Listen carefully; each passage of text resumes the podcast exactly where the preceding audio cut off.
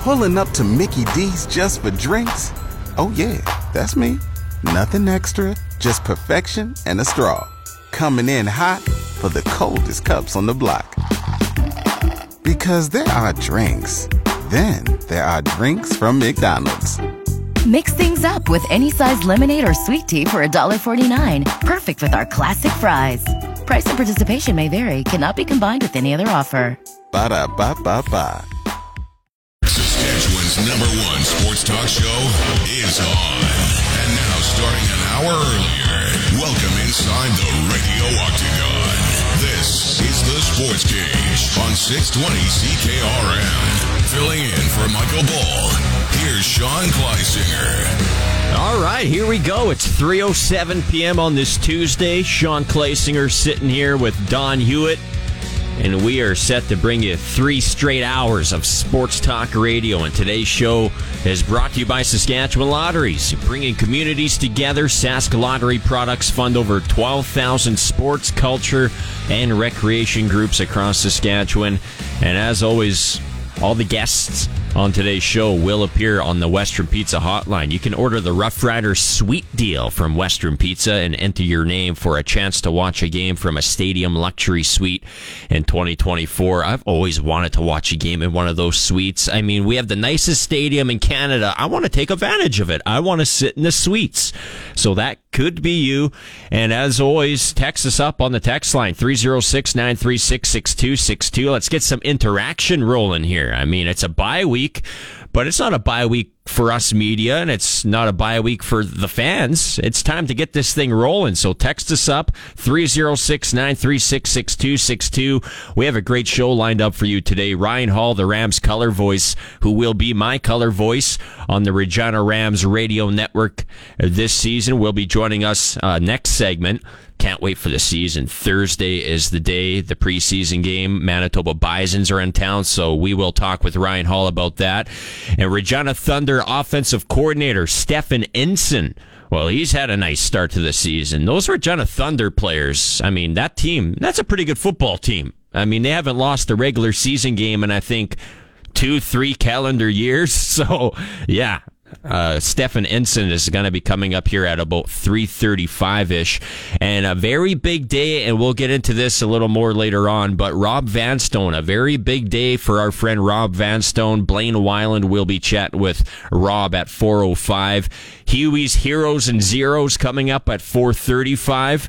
And our friend Brian Raymond over there at Flowing Springs talking everything golf at just after 4:50. And Don Hewitt went for a nice little swing on the links today. We'll talk about that as well.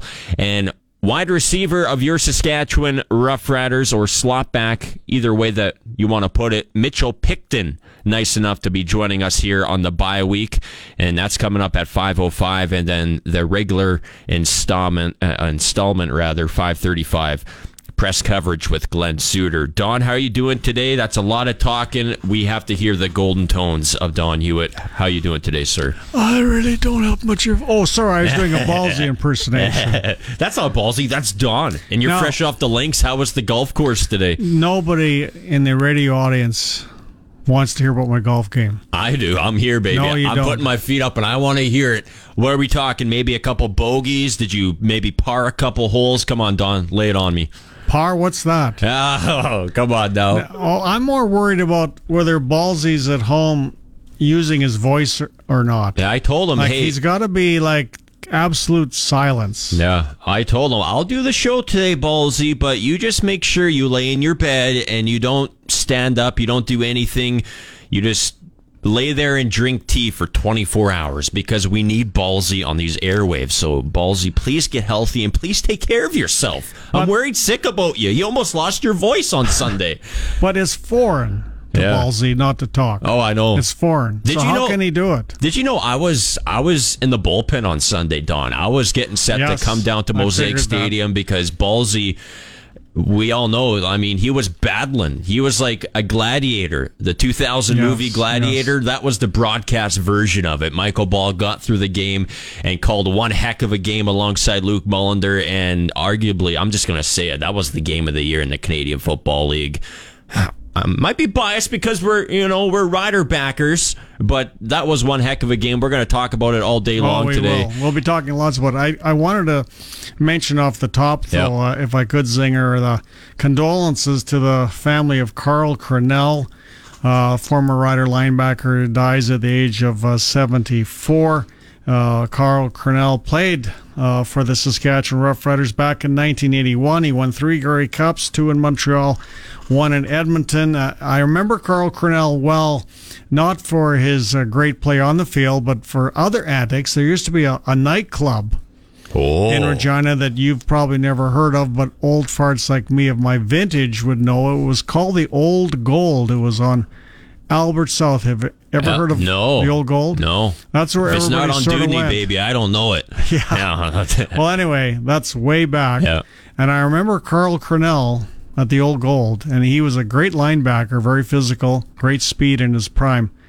But I've never seen... Was he on the dance floor at this Old Gold? His maneuvers at the Old Gold were much faster and quicker than anything I ever saw on a football field. That is... Carl Cornell. I remember him yelling out at the Old Goal, but anyway. Yeah, I saw that news today. I think it was 3Down Nation on Twitter or X. What do we call this thing? Is it Twitter or X? I'm so confused about this. I'm just going to call it Twitter. Well, it's X. Yeah, it's X. But it's a baloney. It's a baloney name. It's the dumbest name since the Edmonton Elks. Yeah, well, speaking of... the Cleveland Guardians or the New Orleans Pelicans. Hey, since you bring up the Elks, Don, it's a big day for the Edmonton Elks. Let's talk about those green and gold guys, a little northwest of here. The Edmonton Elks announced Tuesday that Rick Lawlisher, very familiar name to Canadian Football League fans, who previously enjoyed a decade of success as the club's president and CEO from 2002 to 2011, I believe it was. So there's a couple, Grey Cup appearances, a couple Grey Cup wins in there. 2003, 2005. He did well on the field. Yeah, the one here in Regina versus the Montreal Alouettes, and then the 2005 game was against Montreal at BC Place. That was the one when Danny Machocha collapsed to his knees before the game was even done, and people were like, "What? The game's not over yet? What are you doing, Danny? Get back on your feet here, my friend." So yeah, Rick Lawlisher, who was the club's president from 2002 to 2011, he's back. He's returning to the Double E, but it's replacing Victor Cui. Yeah, he's replacing Victor Cui. It's just to serve as an interim president and CEO, and it's effective immediately. And this was some audio I scooped up from earlier today. This is Rick Lawlisher on the announcement as he has taken over in the interim. I did not see this coming at all. But I guess the reason I'm here probably is because I'm a CFL lifer. And as some of you know, I've been around for a long time, and Joan had to do something to get me out of the house and retirement. So I'm clearly putting retirement on hold again. So I'm looking forward to it. I'm going to have to do a lot of listening and reading and seeing what's going on. I've heard lots of things, but I have not seen it for myself. So I'm looking forward to it. We're going to... on the football side, take it game by game as you do in football, and we'll take it from there. On the business side, I'm going to have to look into the everything that's been going on in the financials. I think it's no secret that the team has been struggling, and I'm not going to be able to flip a switch and it change overnight. This is a longer-term fix, but I've committed to Tom and the board that I'll be here for particularly the next 4 months as we look for a new CEO, and I will not be a candidate as a full-time CEO going forward past my interim basis. So I'll do everything I can to help. I know that I do know the CFL, and I know the CFL well, and all the players, and I know this city, and we've been back now for 6 months, so... we're looking forward to it, and we'll go from there and see what happens. Morley Scott from 630 Ched. Rick, no one, after your years of service here and in BC, no one would have blamed if you wanted to stay in the sunset. What draws you back to this position, and why is it important to you to come back? I've seen a lot in the CFL over my years, and I don't think anybody could fathom the position that the Elks are in now. Clearly, the record, of course, doesn't help. But as I said, I'm a CFL lifer, and it's important to me that all the franchises are strong. And I went out to BC on a 2-year commitment to David Braley to help him sell the team, and we pretty near got there, but David could never sign off that he knew he should sell the team, but he never could. So, and then of course COVID hit, and we were there for 5 years. So, I'm very pleased that we found Amar Doman, and he's doing a great job out there, and so is Dwayne. So, CFL needs all strong franchises. You can't have weak ones and strong ones. So, I've been around the green and gold so long, and still have green and gold in me, and have some orange too. But it means a lot to me to that this franchise will get back to where it should be and be strong on and off the field. You went through a bit of a renaissance in BC with the Lions under the new ownership in the last couple of years. Did you see something there? Did you learn something there that maybe you can put into place here that will help things change here? Yeah, I think clearly Amar Doman is clearly a great owner, and as I told him that he was going to be our poster boy, and but I think we also. You've been there, and I think I'm pretty proud of the way they put together their game day. And it's you can't win all the games, you know. If you could, I'm sure the commissioner would love every team to be 9-9 and try to figure out the playoffs. But it just doesn't happen that way. So you have to make an event, and where it's fun and fun for families. And if you win, that's all much better. But it's got to be a fun event. It's not just a football game. Hi, Rick. Dan Barnes from Post Media. They hired the successor.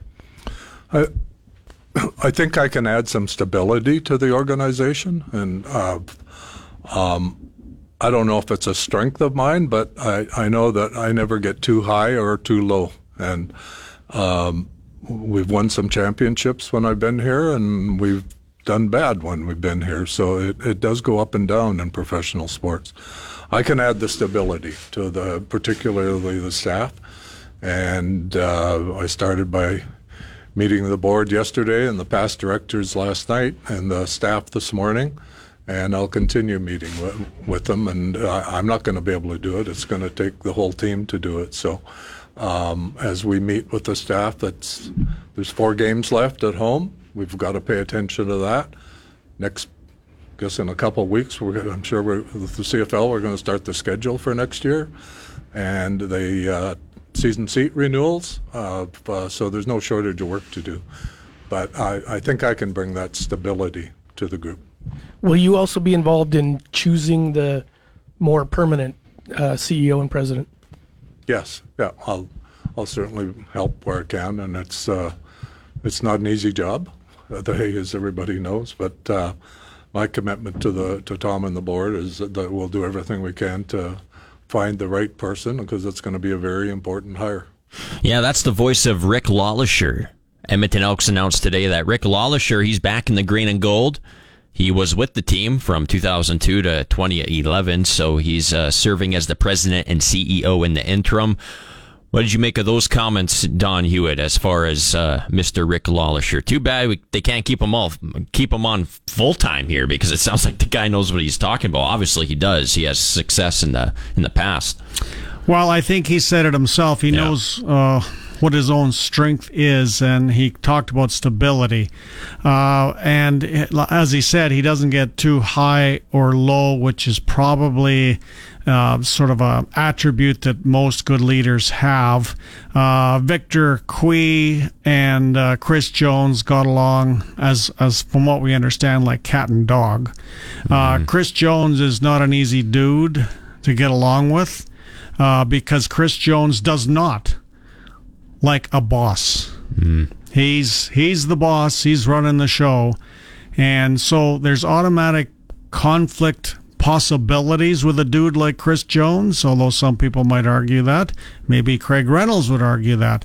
But the fact is, Lawlisher is the type of guy you need to deal with Chris Jones, because he'll calm the waters with Chris Jones, smooth things out, and he's with his experience, he'll sort of know a general guideline for the team. Now, is he going to be as prolific on social media as Victor Cui? No, but he doesn't have to be. He hires people to do that. Any good leader delegates. He'll know how to delegate to others with more expertise in certain fields. So I think this isn't only a good news situation for the Elks. It's a good news situation for the CFL because, as he said in the clips you pulled, Zinger, with only 9 teams, every team has to be strong, and nobody in the CFL likes what's going on with the Elks. In fact, I know a lot of people in Saskatchewan were quite happy when they won their first game in Hamilton this past week. Yeah, because it's not good to see any team this down and out. Yeah, no. Big day in Edmonton. Very big day in Edmonton, to say the least. And a big day in Montreal as well, because the Montreal Alouettes, well, quarterback Cody Fajardo, he is set to start against the Winnipeg Blue Bombers on Thursday night. That is official as of today. Not like they really missed a beat because they went 2-0 without him in the lineup, but Cody Fajardo will be back in the lineup to kick off this week in the Canadian Football League. A little late for a break. We are going to hit the break, and on the other side, we will hear from the color voice of the University of Regina Rams, Ryan Hall, here on the Western Pizza Hotline, as we are getting set for a big-time football game coming up here on Thursday. You are listening to the Sports Cage for Saskatchewan Lotteries on 620 CKRM. Where Saskatchewan sports fans come to talk. This is the Sports Cage on Sports Radio 620 CKRM. Sean Kleisinger filling in for Michael Ball today, and we are, just about 48 hours away until kickoff at Mosaic Stadium. It's another year of Sask-Milk Regina Rams football here on 620 CKRM. And I am just so thrilled to be the voice of the Rams this year alongside my color man, Ryan Hall, who joins us now on the Western Pizza Hotline. Halsey, I think I'm going to end up calling you Halsey this year. Halsey Ballsy. Hey, Ryan, how you doing today? You excited for Thursday? Oh, man, I'm so excited. Looking forward to it for a couple of months now since Michael gave me this opportunity. So, yeah, I can't wait for Thursday's exhibition game. Yeah, it's going to be a good one. And this is going to be the only time that you will see a Green Bay Packers fan and a Chicago Bear fan get along in the same booth, because, yes, Ryan Hall, Don's looking at me like, what? Ryan Hall is... Well, as a Viking fan, I'm not happy to hear this at all. That's right. Ryan Hall is a big Chicago Bear fan. I'm a Green Bay Packers fan, and Don Hewitt, you are a Minnesota Vikings fan, so we just need to find a Lions fan somewhere. Don't add me to your crew, then. No, that wouldn't that be something? No, it wouldn't work. Like, Don, I got to say, I've admired you for years. We've never met, but, watching you on TV and listening to the radio, I've always thought you were the smartest sports guy in Regina, until a few minutes ago when you used ballsy and complete silence in the same sentence. Yeah. You're right, Ryan. Hey, thank you, though. Ryan, there's a lot of storylines here to pick up on for this game on Thursday. Now, albeit it's a preseason game, but don't tell that to all these players that are making their way into the lineup, because for a lot of these guys, this will be their only opportunity this year to really show what they got. So when you look at this game on Thursday coming up here, what are a few things that really catches your eye? What are you looking forward to? Well, I guess right now I kind of have Manitoba Bison's goggles on, just because I just had a conversation with Coach Doby an hour or so ago, and so he gave me a lot of really good information about his team and where they're at. Tomorrow is when I'm going to be spending a considerable amount of time with the Rams coaches and players. But, there's a few pretty interesting things, like Manitoba's really high on their quarterback. His name is Jackson. And so he's in his third year with the team, and he's picking up from Des Coutelier, who's a longtime starter with the Bisons, and they really have high hopes for him. I guess he's just a phenomenal athlete and very smart player, as well as very smart person. So I'm looking forward to seeing him. Another pretty interesting thing that Coach Doby told me is that they've got a great battle going on with their specialists, with their punters and kickers. Yeah. And one of their kickers is a female. Her name's Maya Turner. And he said, like, she's legit. She's fighting for the starting spot. She's a transfer soccer player from Loyola University in Chicago. And, you know, so you hear about these things, and sometimes you kind of wonder, okay, well, is this just a, you know, a token female getting a roster spot on a university football team? But he said, no, it's nothing like that. Like, she's a legit player. Yeah, they got three kickers and punters in camp right now, the Manitoba Bisons. You mentioned it, they're Turner, then they have Holman and DeRosa. Of course, last year they had Nico DeFonte, the longtime U Sports kicker, who, you know, one of the better kickers in U Sports in recent years. So that's a big transition for the Manitoba Bisons. On the Rams side, I don't know where to start. I am looking forward to seeing all these position battles. I'm looking forward to seeing how Noah Pelletier does. You know, this is his second season now as the starter for the University of Regina Rams. All that experience that he gained at Saskatchewan Roughriders training camp this year. Excited to see how he's going to implement that into not only Thursday's preseason game, but the season ahead. Mm-hmm. Yeah, and a big part of how well Noah plays is going to be, of course, the guys in front of him. Mm-hmm. And talking to Coach McConkey a while back, I know he's really high about their offensive line. Figures that that's one of the strong points on their team this year. And I wouldn't say that that's exactly typical for the Rams. Like, typically they don't have some of the same size that, you know, say a Huskies team would have or something like that, but for him to come out of spring camp with that confidence in the O-line, I'm really looking forward to seeing that. And if that translates into a little bit more use of the running game offensively. But they've got some really good receivers as well that Noah can count on, some guys with experience. Bennett Stusek going into his last year, very reliable, shifty receiver. And Dallin Keene, I think, coming off injury from last year, he's a big target for them.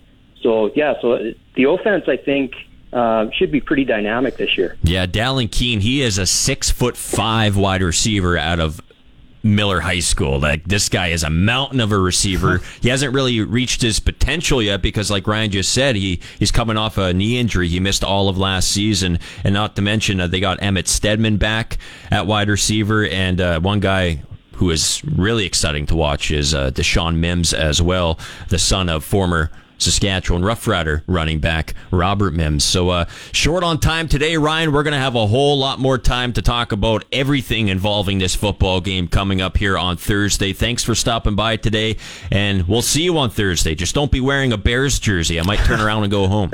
That's okay. I won't. We'll be looking forward to it. We'll have a great time on Thursday night with the Rams and the Bison. That's Ryan Hall on the Western Pizza Hotline, Don. One guy that I really like in the Rams is running back Christian Katende. Oh, yeah. At 5'10", 230, I wanted to ask Ryan about him, but we're short on time. But what about him there, Zinger? Like, this guy is the human bowling ball. We can go over a bit. I think we still have Ryan on the line here. Ask Ryan about Christian Katende. Ryan, you still there with us? Christian, I got to know him a little bit when I was teaching at Winston-Noel a couple of years ago.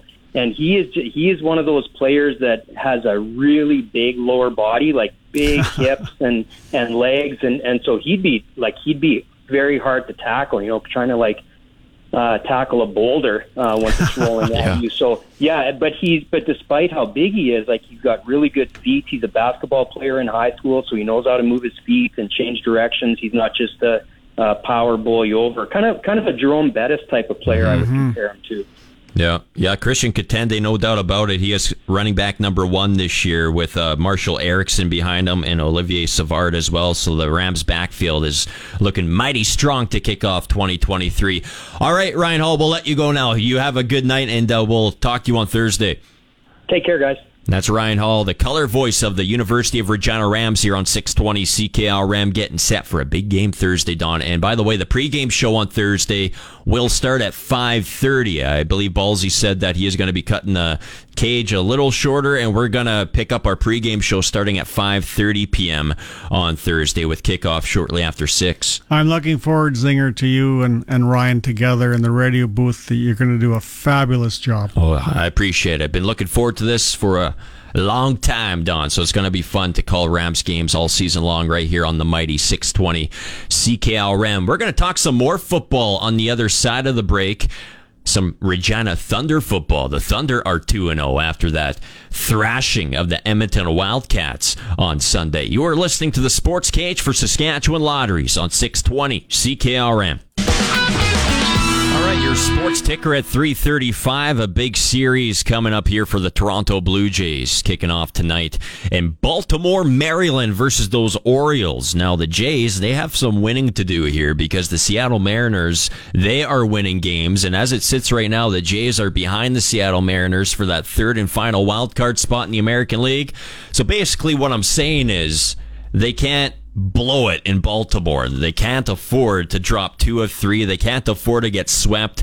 I'm just saying it. They have to win at least 2 out of 3. I know I'm probably being overdramatic. It's only August 22nd, but don't tell me I am, because I don't care. I want the Jays to win, and I want them to win starting tonight. You say Kikuchi gets to start on the hill tonight for Toronto, so that's good news for for the Bluebirds. Because here's the problem with the Blue Jays. General manager Ross Atkins. I am not a fan. Anyway, keep going. I interrupted you. That is your sports ticker, and we will get to that, Don. Time now for Cougars in the Cage, a weekly look at the sporting scene of the University of Regina. Here we go. Cougars in the Cage, brought to you by Friese-Tallman. Since 1956, Friese-Tallman has been your trusted building materials supplier for every type of project. Friese-Tallman in Regina and Fort Qu'Appelle. Yeah, the spotlight on University of Regina athletics. So not just the Cougars, but also your University of Regina Rams. And the Rams are in action on Thursday, getting set to take on the Manitoba Bisons. And we are with running back Christian Katende. Christian, how's it feeling, man? It's almost game day. Yeah, very excited. The boys look good. Boys are flying around making plays, so I'm super excited. Do you know yet what kind of playing time you're going to be getting on Thursday versus Manitoba, or is that still to be determined? Yeah, not too sure. Gonna leave it up to the coaches. Just hoping to get as much playing time as I can. Just be on the field with my brothers. So yeah. Hey, going into last season, the Regina Rams, they were counted out before the season even began. I mean, they were last in the polls. I guess my question is, do you guys carry like a chip on your shoulder how, a lot of people don't expect much from you guys, and yet, you consistently put together like a pretty good product on the field, albeit, yeah, you have a lot of different faces on the defensive side of the ball this year, but is there any chip on your shoulder personally going into this season? Yeah, I'd say we definitely play with a chip on our shoulders, but we don't really like to worry about what's going on the outside. We kind of just focus on ourselves and make sure that we're putting the best 12 on the field to make the plays that we need to make to get the win at the end of the day. Yeah, and your quarterback, Noah Pelletier, he is going into his second full season as the starter for you guys. What are some things that maybe you've noticed different with Noah compared to last season at this time? Honestly, just his maturity. He's become much more of a leader on the team. He's showing his depth in the playbook and making plays on the field. So super excited for him and for him to showcase what he's got and the talent that he has. Growing up, was this kind of always your vision to be a running back on the University of Regina Rams? You played your high school ball at Winston-Noel Collegiate. Was this always kind of the goal for you? Honestly, yeah. Just being coached by Chris Wernicke, which is another Rams alumni. He definitely helped me pave the way to the success that I have now, being a running back on the team. And I've always envisioned myself playing here in Regina, playing for Coach McConkey, and I'm just glad to have the opportunity to do so. And what are some other guys, either players or coaches, that you might have looked up to on your rise up into the youth sports ranks? I would say Chris Wernicke was definitely a big one. Andrew Turbuck, he was also my running backs coach. Pete Pasco helped me out a lot. And Darwin Wagg, actually, he was my Pee Wee coach, and he's the one who actually transferred me from a D lineman to a running back because he saw how quick I was. So definitely a quick shout-out to him. Wow, so when did that transition happen? Did you play defensive line at any point in high school? When did you make the switch to running back? Yeah, I played a little D tackle in high school, but I made the switch to running back when I was in grade 7. And I was predominantly a fullback when I was in the younger ages, like during Pee Wee, and that's when Darwin switched me over, and then I became a running back as I aged on, matured, and kind of had a better grasp on the playbook and how to be a running back, and I kind of fell in love with it by the time I got to high school in grade 10. Yeah, and you're on the bigger side, like you're a big back, and it's not often where big backs have the speed that you have. Is that something that you've always kind of had in your back pocket, just a fast football player? Yeah, I would say I'd like to be more physical than fast, but I've definitely helped myself and been working towards becoming a faster RB, but I feel like I'll let my play do the talking for me on the field. Yeah. Do you have any like personal goals this year? Do you share that with anybody, or is that something that you just keep in your back pocket? Personal goals. Honestly, just be the best teammate I can be and put as much effort on the field on every play that I can. That's kind of my goal. Just help the team win. So the Manitoba Bisons come into town, and then the season opens on September 1st when the UBC Thunderbirds come to Mosaic Stadium. Good luck here in 2023. Good. Thank you so much. Appreciate you. It's time to step into the radio octagon. You're tuned to the Sports Cage on Saskatchewan Sports Radio, 620 CKRM. 3:41 inside the Sports Cage. Yes, love me some Christian Katende, Don Hewitt. You know, just a little history for you. Yeah. Here's why I like Christian Katende. Back in the day, around like early 70s, there were tight ends in the CFL. Mm-hmm. And the Saskatchewan Roughriders had a tight end, I believe he played 3 years, about 70 to 72, named Nolan Bailey. He did that 800 pounds of West Country rock sing-song that the Riders did back in those days, if you remember that. Okay. Now, they had Nolan Bailey listed at 6'2", 240. The reality is he was about 6'1", 265. Mm-hmm. And watching guys trying to tackle Nolan Bailey was hilarious. He had a bit of a gut, which you can't have nowadays too much in football, especially as a receiver. Guys would be bouncing off his gut. They'd be bouncing off his ass. They'd be bouncing off everywhere. They couldn't tackle him. And I loved Nolan Bailey because people were literally springing off of Nolan Bailey, would-be tacklers. And that's why I love watching Christian play football, Katende, for the Rams, because you just watch guys that they actually spring off of them. Mm-hmm. They can't tackle the man. Roth, it's Bailey, great. Brock, 800 pounds of West Country rock. 1971, I think that's what you're thinking of. Tim Roth, Clyde Brock, and Nolan Bailey? Yeah. I believe so. I think that's what you're thinking of. I could picture the cover on my mind in my head because my dad has that on vinyl. Right. I think they're kind of like sitting in their locker room, kind of lounging back. Yep. Yeah, so bringing back the old memories. Great album. Great album. I think Roth was the lead vocalist. Yeah. If you haven't heard it, fire it up, put it in the old. Wow, do we still have those type of machines? I think they're a record player. Yeah, they're making their comeback. Actually, record players, you know, they are. Yeah. They are a lot more than about 10 years ago, I would say. Hey, after what a game that was! After an opening week victory over the Calgary Colts, Don Hewitt, the Regina Thunder, they kept it rolling on Sunday. Did they ever? I think it was 53-14 win over the Edmonton Wildcats. So the Thunder are 2-0 early on in this PFC schedule, and very honored, very excited to be joined by the Regina Thunder offensive coordinator Stefan Endsin on the Western Pizza Hotline. Stefan, how you doing today? Big win on Sunday. You guys are a pretty good football team, huh? Yeah, well, so far so good. First two games, I think we got some talent, that's for sure. I'm doing well. Thanks for having me, guys. Yeah, no problem. Yeah, thank you. Quarterback Carter Moberg. Let me ask you about that guy. I mean, what was it like, you know, in training camp? What's it like for a coach when you were in the midst of a close position battle, especially at the quarterback position, because it was neck and neck there in training camp? Yeah, it was. So we got Carter Moberg from Swift Current a couple of years ago. When I first met him, he was at an RMF camp, and you just kept watching this guy that I didn't really know throw the ball all over the field. So we were pretty excited and tried to sign him right away. And then Nick Hasselfield, also a really good quarterback out of Winnipeg, came on with us last year, and it was neck and neck. I don't know if I'd describe quarterback competitions as fun.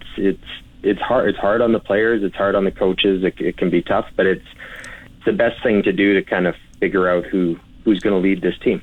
Yeah, so 2 weeks in, I guess I'll ask you, what separated Carter Moberg in training camp from the rest? How come he is your starter this year?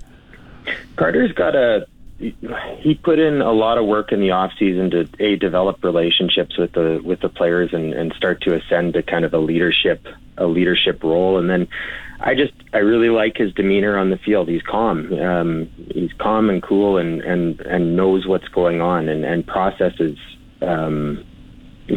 really quickly in terms of whether it be the reads or differences from things that we see on film. He's done an excellent job of doing that, and it doesn't hurt that he can throw the ball all over the field. Oh, that one throw that he made on Sunday. How long of a throw was that? That long touchdown to Isaiah Woodley, I believe it was. That was an absolute Hail Mary. I mean, fill in the blank. I don't even know. That was a rocket of a throw, Stefan Endsin. Pretty good. I was just watching it on tape yesterday and again today, actually, and it was and there's a good example. That's not where we really expected the ball to go, and he's got so much confidence in his arm that he can, flick a ball, 50 some yards right on the money, and Isaiah's not a bad guy to be throwing the ball to either. Yeah, Isaiah Woodley, of course, spending some time with the Saskatchewan Roughriders on the practice roster, so that's some nice experience that he's bringing back into the Regina Thunder locker room.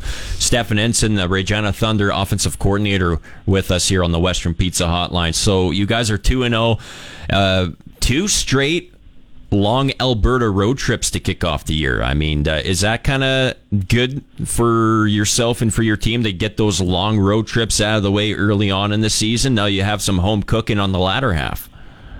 Yeah, there's a couple of reasons why it's good. One, I think road trips are good for bonding for the guys, and you can just see them really come together, especially with having a new quarterback and a couple of our players that were in leadership roles not being with us this year, having moved on. It's interesting and good to see on the road some of the younger guys kind of put their stamp or leave their mark on the team, which is good. And then the other part of it is, yeah, it's tough to hop in a bus.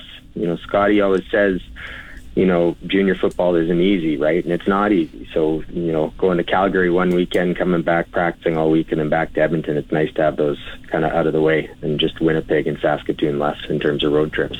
Yeah, I spoke with Thunder head coach Scott McCauley after your guys' week one win versus the Colts, and I asked Scott, who was your unsung hero in that Calgary win? So I'm going to ask you, Stefan Endsin, who is your unsung hero on offense in the big win in Edmonton versus those Wildcats on Sunday? Who comes to mind? Well, we had a couple of guys. Gary Miller he's one of our wide side field wideout, and if you were to watch some of the tape, we had a couple of long runs, and that guy's blocking 30 yards downfield. He's a big, strong person out of Yorkton, and he just it was next level effort. And it was one of those things that you don't always look for, and he could have taken the plays off, and I don't know that he would have really been noticed if he had. But so I really thought he was an unsung hero in helping spring some things. As was Ben Walls, another slot making his first start with us this year, and I think he had 12 targets and 6 catches, 100 yards, a couple touchdowns. I thought he played really well. Now, Stefan, it's Don Hewitt here. Now, I used to, believe it or not, used to curl with your dad. Is that right? Believe it or not, your dad thought he was a good curler.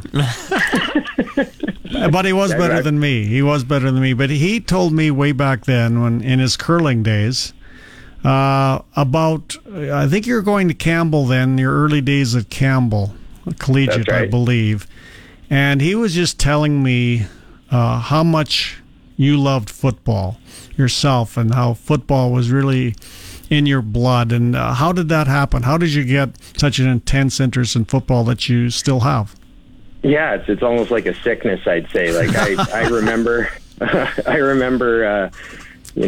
Dad playing. It was kind of one of the first my early childhood memories, just playing catch with Dad in the front yard. And I used to live on Truesdale Drive when I was a kid, and we'd go kind of throw it around. And my grandpa took me to every Rider game, and I would, from 1988 on, and I used to I was just fascinated with it. I couldn't get enough of it. I always wanted to be involved in football some way or another. And when I realized I wasn't quite good enough to play it for much past junior university football, I wanted to be in coaching, and I it is I I kind of joke with it being a sickness, but it really is. Like, I just love it. My kids love it, and it's, you know, I don't know why. It just speaks to me for sure. Well, it speaks to you, I think, because your dad was telling me just, you know, how much of a student you are of the game of football, and when you love it like you do, Stefan, you're good at it automatically. Well, I think there's something to be said about that. You know, if you were to talk to Dad about the history of the Riders, he'd be an encyclopedia on that as well. So yeah. It doesn't fall far from the tree. That's for sure. The apple, but that's what football's about. It's and junior football is, especially with the Thunder, it's such a. I mentioned earlier, you know, we've had some transition of leadership, and that's kind of what keeps it fresh. Is there's new players all the time. You have to work to get to know them, and you know what makes them different, what makes them good. You're constantly kind of adjusting your playbook and schemes and how you do things, and it's kind of never ending in that way. So as long as you want to put in the work, I think it'll always be kind of an enjoyable, challenging sport. Regina Thunder offensive coordinator Stefan Endsin here on the Western Pizza Hotline. Hey, you got to give yourself some credit here, though, Stefan. I mean, you say you weren't good enough to play at the next level, but let's talk about the career that you had a bit, because, correct me if I'm wrong, you were a quarterback at Campbell Collegiate, correct? Yeah, I was a quarterback at Campbell, yeah. And correct me if I'm wrong, but you also won a provincial championship with the Campbell Tartans. Well, we lost by... I wasn't on the team. That was the year before. Oh, we see, lost by 1 point. I was so close to being 2 for 2. Oh, yeah. I'm just sitting here shaking my head. A few years later, but John Ryan was on the Sheldon Spartans, and he kind of ended any of those dreams too. So did I just open up an old wound? I apologize, Stefan Endsin. I'm only just getting over it now. Yeah. Well, that was like a star-studded. No. I mean, no fault of yours, because that was a star-studded team at Sheldon. Yeah. That particular era. Yeah, they were unbelievable. It was, you know, and years later, I ended up coaching at Sheldon, and we had a fairly star-studded team then. That was with, you know, Mark Mueller and Ben Heenan and Jason Price and Colton Solomon and that whole group. It was Sheldon's turned out some teams, that's for sure. Well, I'm sorry. I apologize for opening up the old wounds, Stefan Endsin. No worries. I'm 1 for 2. That's okay. I'm 50% passing on today's show. So, Stefan Endsin, a big home opener coming up here on Sunday versus the Winnipeg Rifles. I believe kickoff is slated for 1 p.m. It's gonna be fun once again to be at Libel Field in front of the home crowd, isn't it? Yeah, like it's, you know, Libel's just the best place to play. I mean, it feels to us like just a packed house. It gets loud. Winnipeg's a team, you know, I was just telling somebody, like, it's a competition. There's some, not that there's bad blood, I guess, but, you know, that's a team that we always can get up for, and they hit hard. They're big players. They're going to be, I think last week's score, they got the Hilltops beat them pretty good, but I don't think it was conducive or I don't think it was what they are as a team. They're a big, strong, physical group that I think should give us a pretty good game. So I'm looking forward to being in front of the home crowd and just pack the house at Libel. It should be great. Yeah, we'll be watching. There's no Rider game this week, so it's just pure amateur football. It's Regina Rams on Thursday, then it's the Regina Thunder on Sunday. Thanks for your time today, Stefan Endsin, and good luck the rest of the season. We'll talk to you soon. No worries. Thanks for having me, fellas. That's the Regina Thunder offensive coordinator Stefan Endsin here on the Western Pizza Hotline as we put a bow on hour number 1. And coming up here in hour 2, we are going to hear from Rob Vanstone, because if you missed the news, well, Rob Vanstone is a part of a very big class as of today, because the 20th anniversary of the Regina Sports Hall of Fame, the inductees were released today, and this year's inductees include Toshi Shinamura, Warren Ponzak, Bob Strum, who we know well here in the Sports Cage, Erwin Klempner and the Regina Mix 1995 five-pin bowling team, and our friend Rob Vanstone will be going into the Regina Sports Hall of Fame. Great group. Yeah, isn't that star-studded? Yeah. And our own Blaine Weiland is standing by with Rob Vanstone, and we will check in with those two. On the other side of the news, you are listening to the Sports Cage for Saskatchewan Lotteries on 620 CKRM. Saskatchewan's #1 sports talk show is on. And now, starting an hour earlier, Welcome inside the Radio Octagon. This is the Sports Cage on 620 CKRM. Filling in for Michael Ball, here's Sean Kleisinger. Yeah, it's 4:07 here on this rather damp, dreary, I don't know, overcast type of day here in the Queen City, just plus 23, the high. But hey, it's okay. It's still an up week. The Saskatchewan Roughriders won on Sunday, so the food is tasting better. The drinks taste better. Sleep feels better. Everything, Don, is just better. Does this mean you're going to drink more Pepsi and Coke with the addiction you have for Pepsi and Coke, Zinger? People like to crack open, or people like to pour a nice hot cup of coffee in the morning. Well, not me. I like to roll out of bed, and I like to crack an ice-cold can of cola. Ah, that's what I'm talking about. No, but speaking of sicknesses, I think it might be a sickness. We were talking about Stefan Endsin having a sickness of passion for football. I think I have a sickness when it comes to cola products, Don. I need help. Is this full-bodied Coke and Pepsi? Oh, yeah. I don't mess with I don't dance with the diet. You kidding me? And you're as slim as can be. Yeah, I'm a slim stallion. That work? I don't know, but I'm grateful. I'm lucky. Thankful. I pray every single day. Today's show is for Saskatchewan Lotteries, bringing communities together. Sask Lottery products fund over 12,000 sports, culture, and recreation groups across Saskatchewan. So a big shout out to Saskatchewan Lotteries for being on board for every single Tuesday inside the Sports Cage. And it's a very exciting day today because our good friend Rob Vanstone, he is going into the Regina Sports Hall of Fame, and he is a part of a big star-studded class, Don. And Erwin Kleppner's going in, and I see Erwin at the Torrey Hill Golf Course, and I would say that Erwin is probably the best golf marshal in the city. Well, I was going to ask you, are you better than Erwin at golf? I doubt it. Come on, Don. No. Just like Stefan wasn't giving himself credit for his football knowledge and his, you gotta give yourself some credit, Don Hewitt. I've seen you sink holes in ones on multiple occasions, and you've just kept it under the wraps for years. You haven't said anything about it. You have like 3 or 4 holes in ones, and you're just such a humble guy. You don't like to come on these airwaves and tell people. Well, do you want to say that with a lie detector attached to your finger? Yeah. It could have passed. You ruined it, man. I'm here for you. No. I mean, I'm afraid that's not true. That's okay, though. What is true, though, Don, is that Rob Vanstone is one heck of a rider. We've known that for a long time. Rob Vanstone is going into the Regina Sports Hall of Fame alongside Toshi Shinamura, Warren Ponzak, Bob Strum, and the before-mentioned Erwin Kleppner, and as well the Regina Mix 1995 5-pin bowling team. Rob Vanstone, he is going into the Regina Sports Hall of Fame, and he is standing by with our own Blaine Wyland. All right, I'm joined with one of the newest inductees for the Regina Sports Hall of Fame. Of course, we spent many years reading his work in the Leader Post, and now we can find online at riderville.com. Of course, I'm talking about Rob Vanstone. Rob, after covering sports for so many years, covering a lot of these athletes that have been entering the Hall of Fame, what's it feel like to be among them?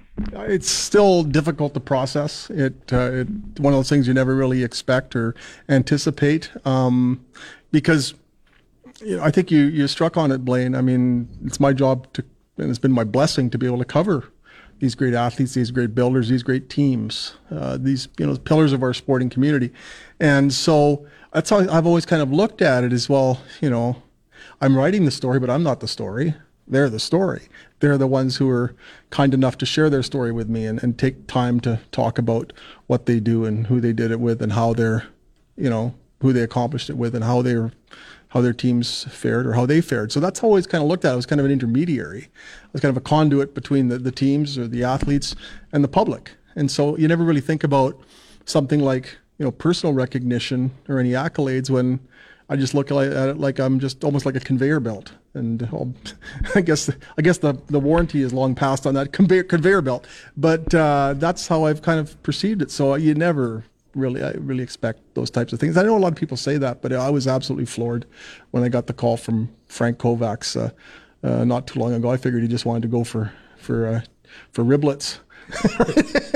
And so I guess we still got to go for riblets, but I'm just so absolutely blown away by this. It means a ton, and to go in with such an illustrious class, not only this year, but if you look at the scroll of inductees who are on that list. I mean, I've nominated some of them who got in, you know, whether it's Frank Kovacs, whether it's Wilma Downing. I nominated Bob Hughes to go in, so I'm so honored to go in with my mentor and one of my heroes, Bob Hughes. It's always good to have some extra Roberts in the Hall of Fame. Let's go back to the beginning. Dinosaurs roam the earth, and then you walked into the Leader Post office for the first time. Do you have any idea? Did you even have what was your thinking at that time? Do you think that this was going to be it? You know, that Regina, Leader Post, that's where you're going to be settling for the majority of your life? Yeah, at that time I just adopted a rescue dinosaur, actually. So, and that was 1986. My first day at the Leader Post, my first summer job was May 12th of 86, and my recollection at the time was all I wanted was to make it through August and have that be a good summer tenure. And then that turned into a second summer job, and that second summer job kept going until February 19th of 2023, when I filed my final story at the Leader Post for the Leader Post of the Regina Pats game on a Saturday night. They were deactivating my access to this computer system at midnight, and I filed at 11:52 p.m. and that was it. And that was a really weird feeling walking out of there, because I never, even when 2023 dawned, I never had any expectation or aspiration of being able to you know, basically have a second dream job. I just did not think that was possible. And then, you know, it wasn't even a factor. I figured I would be a Leader Post lifer, and I think part of me still considers me that. I think after 36, 37 years, I guess I can wear that label. But this opportunity came about just so unexpectedly and so joyously that February 19th was my final story for the Leader Post, and February 21st was my first story for Ryderville.com. So there's a myth out there that I retired, and I guess if you want to look at the Saturday or the Sunday and a Monday of a long weekend in February, yeah, February 18th actually was my last Leader Post story, and then Sunday the 19th, Monday the 20th, and then after that two-day retirement, at 9 a.m. I showed up at Mosaic Stadium. They haven't sent me home yet. I was going to say, you got a shorter retirement than Brett Favre. Yeah, a little less drama, too. Fewer, and I'm quite confident there'll be fewer post-retirement venues. I really hope this is my final job, and I hope this is, you know, what I do as long as I continue to roam the earth. The dinosaurs are gone, but I'm still here, and so I love this. I'd love to keep doing this as long as they'll have me, as long as, most importantly, as long as the readers will have me, because if nobody's reading, there's no really real foundation for having me employed. So that's ultimately who I have to thank among the athletes, the coaches, and everybody involved with teams, it's the readers, and they've stuck with me through some pretty, you know, tough days and some tough times, and I've gotten to know a lot of them and made a lot of friends that way. And the readers aren't granting me the gift of their time, just like the athletes and coaches aren't granting me the gift of their time in the form of interviews and information. I don't really have anything to write about or talk about or do, because I don't really have any hobbies except what I love to do, which is to write and to follow sports. Of course, a lot of people would know about Regina with the Pats, the Riders, but what are some of the other sports stories, sport teams, sports itself that you really enjoyed covering during your time here in Regina? I just loved high school sports and always will. I mean, one of the neat things about this job is that I don't really have to walk very far to watch high school football. Just go over to the press box, and I can probably just finish my working day, my alleged working day, mm-hmm. watching you know, O'Neill versus Johnson or something, right? I just loved high school sports. And, you know, and it's funny because you start off and you're covering what some people might refer to as some of the lower tier sports. So you start off covering the, you know, universities and the high schools and just local sports. And I always wanted to write about the Pats, and I actually never wanted to write about the Rough Riders. So I just wanted to kind of maintain that as something that I just followed strictly as a fan. But then once I got that opportunity, I realized how rewarding it was to be able to I think satisfy some curiosities and write some books as a result of covering the Rough Riders. But as you kind of go from high schools, universities, and then you cover the Riders, the Pats, you really develop an appreciation. As much as you cherish the Riders and the Pats, you also really enjoy, it really hits you then once you can put it into context how special it is to write about the the high school sports. In many cases, you're doing a story on an athlete or a team who may be written about for the first time, may never be written about again. And there's been tens of thousands of articles that I've done over the years. In a lot of cases, you're talking to the same people over and over. Those articles that you've done on somebody who might be a grade 10 guard might never get any kind of accolades or publicity again. Those mean something to people. Those end up in scrapbooks.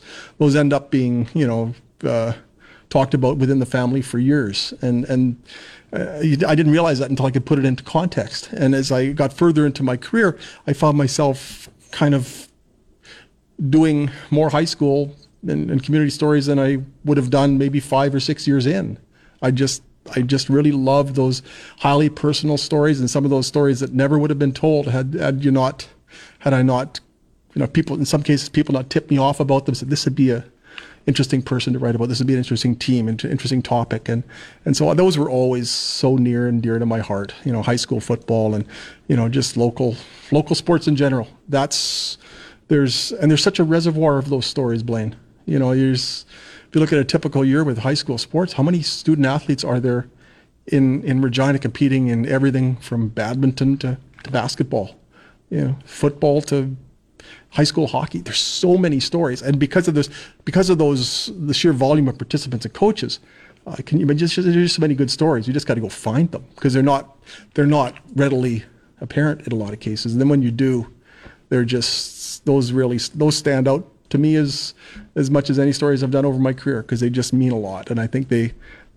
when people, in some cases, they're opening up to an entire stranger, complete stranger. It's not like something, with the Rough Riders where the players kind of know that there's certain media obligations, but some of the high school athletes, they that's not something that's ever on their agenda. And sometimes they're talking to the media for the first time. And I think sometimes you just got to make them comfortable, and sometimes you have to be comfortable with them. Sometimes the stories are highly personal, and the fact that people have shared them with me so willingly and so devotedly over the years, and then people have read them, that's a real enduring soft spot, and something that I still hope to do with the Rough Riders is still tell some community stories, and they've given me free rein to do that. So I look forward to that being kind of an evolution of what I do here. Do you ever think back and look back at the, since 1986, and how much, I guess, media as a whole, how much the industry has changed in so many ways since the first day you walked into that office? Well, yeah. I mean, it's just, the rudiments of it haven't changed. No, I still carry a notepad around, and people can look at me like I'm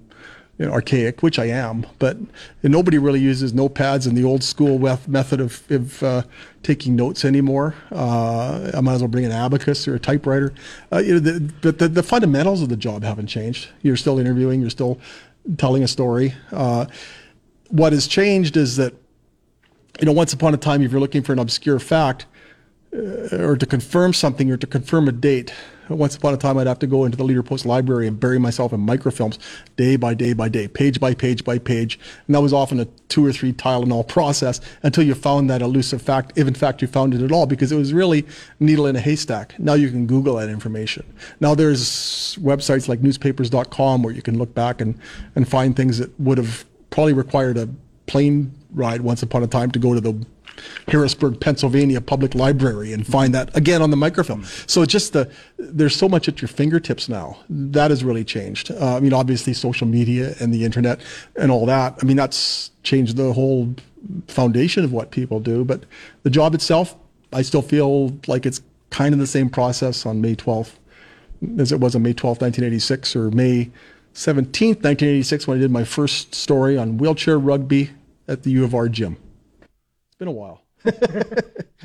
And I guess, Rob, have you thought about it all? What's going to happen October 5th when you step up and you accept your induction to the Regina Sports Hall of Fame? It's going to be emotional, because I'm kind of steeling myself for this and preparing for it. But I think part of me would reflexively look out into the audience and just kind of look for my mom. I lost my mom December 11th of 2019. I know how proud she'd be, and I'm fortunate that people who are dear to me are going to be there, and I'm so honored that some people have already asked if how they can get tickets, how they can go, and things like that. So, I mean, my wife's going to be there. I don't think they'll let my dog in, but I'm going to try. Sorry, Candy. We'll have to leave you at home for a while. That's going to be really interesting just to look out, and I'm not really sure what that's going to be like, because as much as I've self-indulgently written about myself over the years, there's not really many times where you just stand up and the whole objective is to talk about yourself a little bit. And there's so much that goes into it, as you can tell by my endless answers here. And so I wonder what it's going to be like, A, doing that, because I'm uncomfortable with public speaking. I've just never really been, it's never really agreed with me. I get really frightened. It's terrifying. So A, am I going to just embarrass myself up there?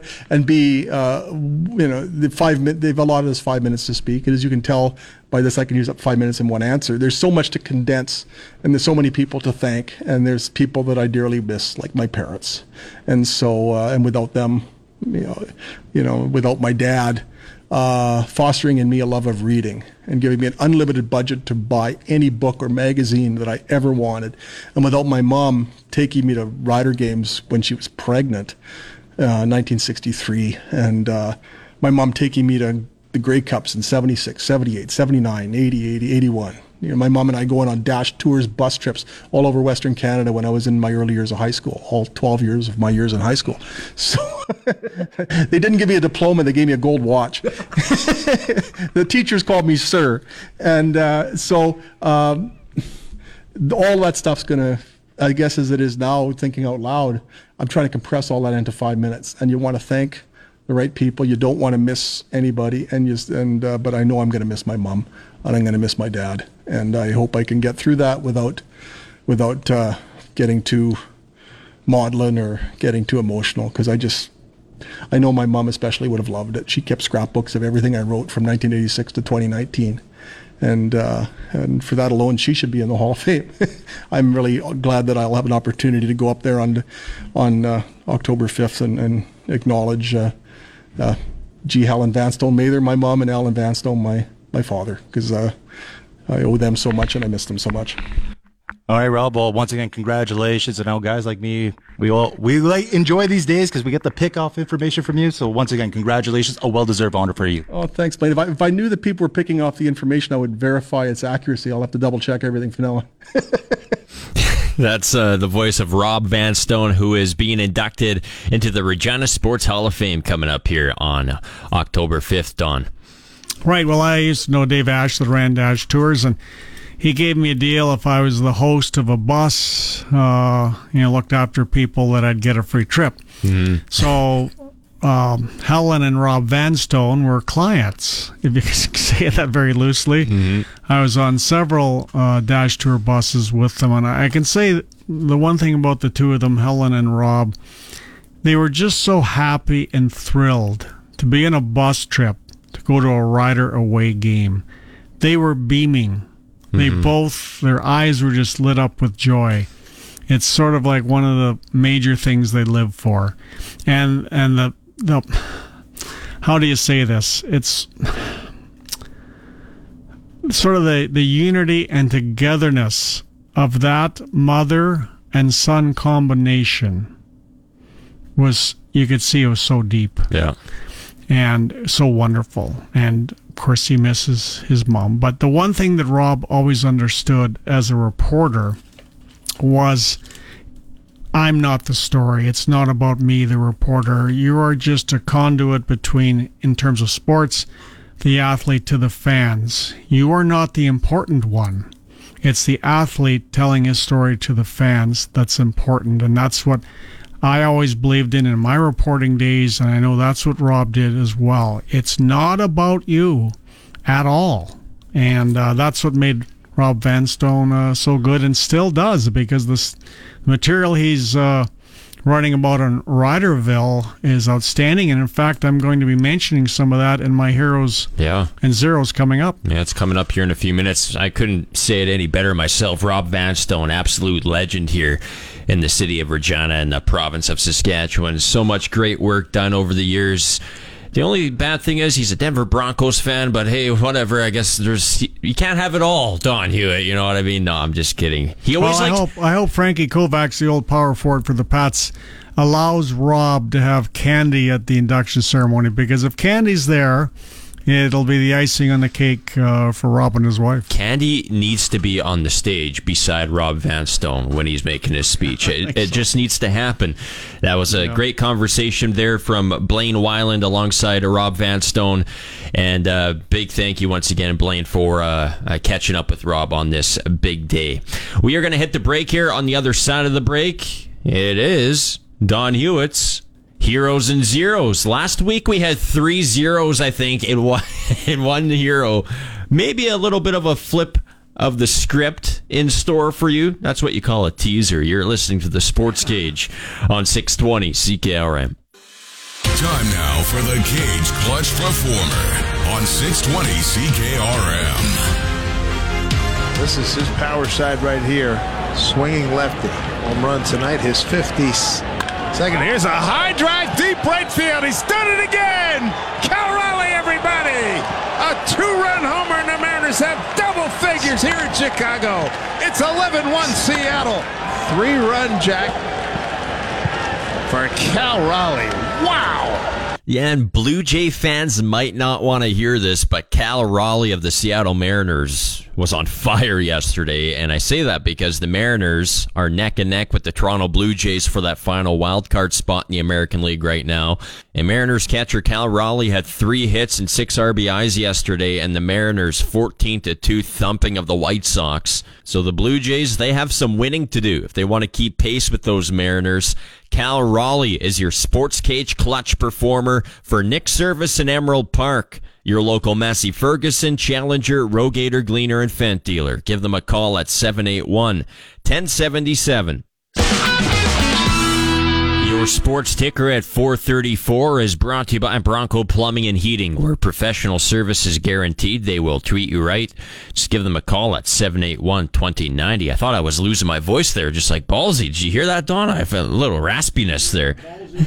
I'm doing a Ballsy impersonation here for this sports ticker. Hey, the Montreal Alouettes, their quarterback Cody Fajardo will start against the Winnipeg Blue Bombers on Thursday night. Fajardo dressed in an emergency role behind quarterbacks Caleb Evans and Davis Alexander in the club's 25-24 win over the Ottawa Redblacks this past week. Montreal went 2-0, by the way, in Fajardo's absence, so just keep that in mind. But Cody, Caleb Evans is sort of proof of being patient with a young rookie quarterback, because he's starting to, the light's going on over his head now about how to move and score in the CFL on the CFL field as a quarterback. Yeah, that's true. In the NFL, the Tampa Bay Buccaneers have named Baker Mayfield their starting quarterback, beating out Kyle Trask in the training camp battle. So Baker Mayfield, once again, starting for an NFL team. It makes you wonder how many more shots is this guy going to get. Elsewhere in the National Football League today, Eagles and Colts, they had a training camp practice today, and things got a little spicy as Eagles defensive end Derek Bennett, he punched Colts rookie first-round quarterback Anthony Richardson in the face. And things got wild after that, you can imagine. So that's what happens, I guess, when you have two teams going toe-to-toe with each other in training camp, you know. That's bound to happen. But maybe that's a little too far, punching a first-round pick in the face quarterback, though. Well, that reminds me of the idiot Deion Sanders, of course, the former NFL great in Colorado. I believe he's coaching in Colorado now. Yeah, Colorado Buffaloes. Two guys squared off, had a little bit of a fight. He wanted everybody to square off. That like is the whole team wild. To go one-on-one. Yeah. And Deion, like, how absolutely dumb is that, folks? Deion Sanders, great football player, but coach wanting everybody to square up? What the? The Sports Cage is your voice for football, not only in the province, but around Canada. This is the Sports Cage CFL Report. A look at what's happening in our three-down game. The CFL Report is for Kevin's Marine. Make the most of summer with a boat or pontoon from Kevin's Marine in Fort Qu'Appelle. Kevin'sMarine.com. And Edmonton Elks quarterback Trey Ford has been named the CFL's top performer for Week 11 by Pro Football Focus. The Canadian passer completed 13 of 18 pass attempts for 174 yards Yeah, 2 touchdowns in Edmonton's first victory of the season over the Hamilton Tiger Cats. And Trey Ford also ran the ball 5 times for 60 yards, and he earned an individual grade of 91.7. So that's good enough for #1 in the league. Montreal Alouettes linebacker Tyrell Richards was the highest-graded defensive performer of the week after recording 2 tackles and 1 forced fumble in the team's 25-24 victory over those Ottawa Red Blacks. And back to Trey Ford, a big reason why he was the league's top performer of this week. Well, the Edmonton Elks had the highest-graded offensive line of the week following their win against the Ticats, earning a group total grade of nearly 80. So, yeah, this is fun. The CFL partnered with Pro Football Focus for the first time ahead of the 2023 season here, and the American company uses game footage to review every single player on the field, and then they grade them accordingly. You can check out the grades every single week on 3Down Nation. There's your Tuesday CFL report. Follow us on Twitter and Facebook at Sports Cage. Now, back to the action on Sports Radio 620 CKRM. 4:38 on this overcast Tuesday in Regina, Saskatchewan, Canada, North America. We are here. It's a bye week, and very excited to chat with Saskatchewan Roughriders receiver Mitchell Picton at 5:05. I believe Mitchell Picton, he is on his way to a golf course. Don, I know you took part in some golf today. I believe Mitchell Picton and the boys are going to be golfing up a storm today. I will guarantee you one thing. Mitchell Picton is a better golfer than I am. Well, hey. That is about as obvious as, I don't know, blue sky. Don, once again, I've seen you sink the hole-in-ones. Come on, ride with me here. This is what happens when you drink too many full-bodied Coke. Yeah, folks. You like that? Right after I said that, I went to the cooler and I got myself a nice crispy. I saw that. A nice ice-cold cola in my belly. Anyway, it's going to last me. It'd be fun to talk to Mitch about that great catch he made at the sideline, and he just knew he made it. Yeah. He just could see that he made it. He knew it right away. Yeah. Well, for sure, that left foot was down before his right one was on the line. And, hey, Don, we're going to get into heroes and zeros right away here, but we usually don't like to praise our rival out east. But, hey, we got to give credit where the credit is due because this is pretty awesome. I saw this today. The Winnipeg Blue Bombers, they have donated 525 new football helmets. That was good. To the 35 high school football programs across the province of Manitoba. And we all know helmets, they are not cheap. I mean, at the cost of approximately $425 each, the value of the helmets is worth close to $225,000, if my math serves me correct. So the Blue Bombers have donated over $300,000 in equipment to youth programs this year and had over 1,000 youth participate in free football camps offered by the team. So that is... And, you know, that's what a community-owned CFL team can do for their communities. I mean...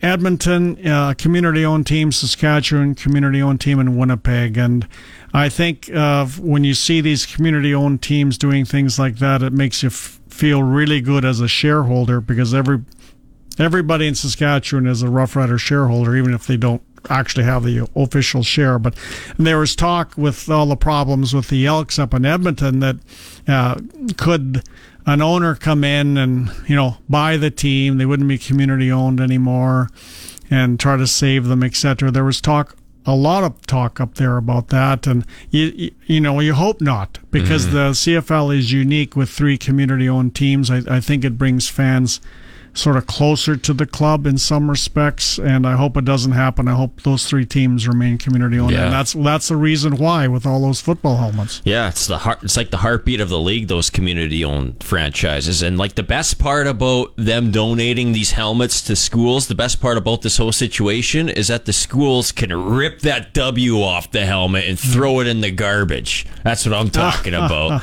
Hey, well... I mean, the one thing that's worrisome sometimes with minor football in high school, and I'm not saying it happens here or in Saskatchewan, but if you have a helmet that doesn't fit properly, obviously you can get injured and you have a higher chance of concussion. So it's great to see these helmets going out into the community. Yeah, that's great news today. Winnipeg Blue Bombers donating 525 new football helmets to the 35 high school football programs across Manitoba. All right, Don, it's about that time. It's time for Huey's Heroes and Zeros. Now, for our listeners that caught last week's installment, well, Don, he was feeling a bit peckish. He was feeling a bit angry because Don Hewitt last week, he had 3 zeros to just 1 hero. And Don Hewitt, what do we have in store this week? Is it about the same? Are we going to even things out? What do you got for me this week here on August 22nd? Well, the boss of Sports Cage is ballsy, so I've never actually asked his permission to do this because he's told me it's 2 each. Mm-hmm. But I flipped the script last week with 3 zeros and a hero, and I'm flipping it again this week with 3 heroes and 1 zero. Okay. Did I say that right? Yeah. And I'm all doing it hoping that I don't get balled out by ballsy, pardon the pun. Hey, this is your segment. You're at the line of scrimmage. If you want to make a change, yeah, you're like a quarterback who's given the permission to make changes if you want. So here we go. Well, what do we got? I'll try to go back to 2 and 2 next week. Yeah. Okay, let's go to first hero. I'm going to do the first 3 heroes all in a row and then do the 0. So the first hero, definitely the great unified team effort, which resulted in much more physicality for the Rough Riders Sunday versus BC. The Riders defended their own turf, and that's what fans want to see. That's what we haven't been seeing at times. They defended Mosaic Stadium turf. In the second quarter, I thought in particular, the Lions wanted to, I don't know if you could use goon it up in football a bit, but they wanted to show their physical dominance over Saskatchewan. It has happened this year. We all know that. And the Rough Riders, their response was no. Mm-hmm. It wasn't going to happen on this particular Sunday night at Mosaic Stadium. And the players set the tone for each other with some big hits right away off the bat. And you've played football, Zinger. That gets contagious. That'll spread through the entire team as the game goes on. I mean, T.J. Brunson with his hit on Williams, the Lion returner, was maybe the hardest hit I've seen at the new Mosaic Stadium. I remember way back in the 60s when Wayne Harris lowered the boom on George Reed and it echoed the old Taylor Field. But that hit was reminded me of that. Man. I didn't hear an echo, but that was crazy. And I mean, it went through the whole club on this particular night, and the effort the receivers gave for Jake Dolegala was tremendous. Now, Sam Emelis, of course, an example of that with 2 unbelievable receptions, particularly one, the O-line with their best effort of the season. Jamal Morrow, his touchdown. How the O-line blocked that up, made their seals on the blocks. I mean, he could have walked into the end zone backwards. And, and despite the injuries that they got, through the game, when 2 players went down, the Rider defense bent, but it didn't break. Anthony Lanier went roughshod. I mean, I'm going to get into this, tie this into the second hero, but, overall, the Riders playing like a team in all 3 phases, special teams, offense, defense, is number 1 hero for sure. That was basically what you were saying in the countdown to kickoff as well. You wanted to see, you were telling Daniela and Wes that you basically wanted to see the Riders come out there and show some kind of heart. And would you say that they exceeded your expectations? Were you expecting a performance like that on Sunday? Oh, I would say I was very pleased to see it. Yeah.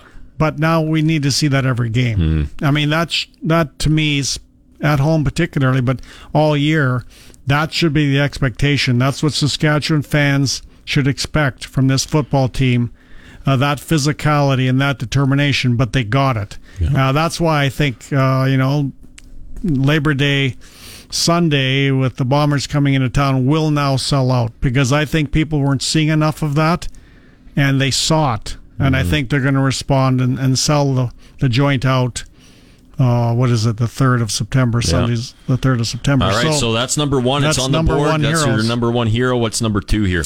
Well, you got to go second hero, Jake Dolegala, 3 touchdown passes. And, his, generating 4 majors with the help from his teammates. Zinger, this is the first time that Jake Dolegala had a full week of reps for the first team offense. I don't believe he had that when he had to play in that COVID game with the Argonauts. But what I was impressed with was this. It's what he did somewhat off the field. After the game, he gave most of the credit, almost all, to his teammates, and in particular the defense. Mm. He played he played a great game, but he just talked about how the defense won it for him. And the translation of that to me is the Rough Riders players, I believe, want Jake Dolegala as their quarterback.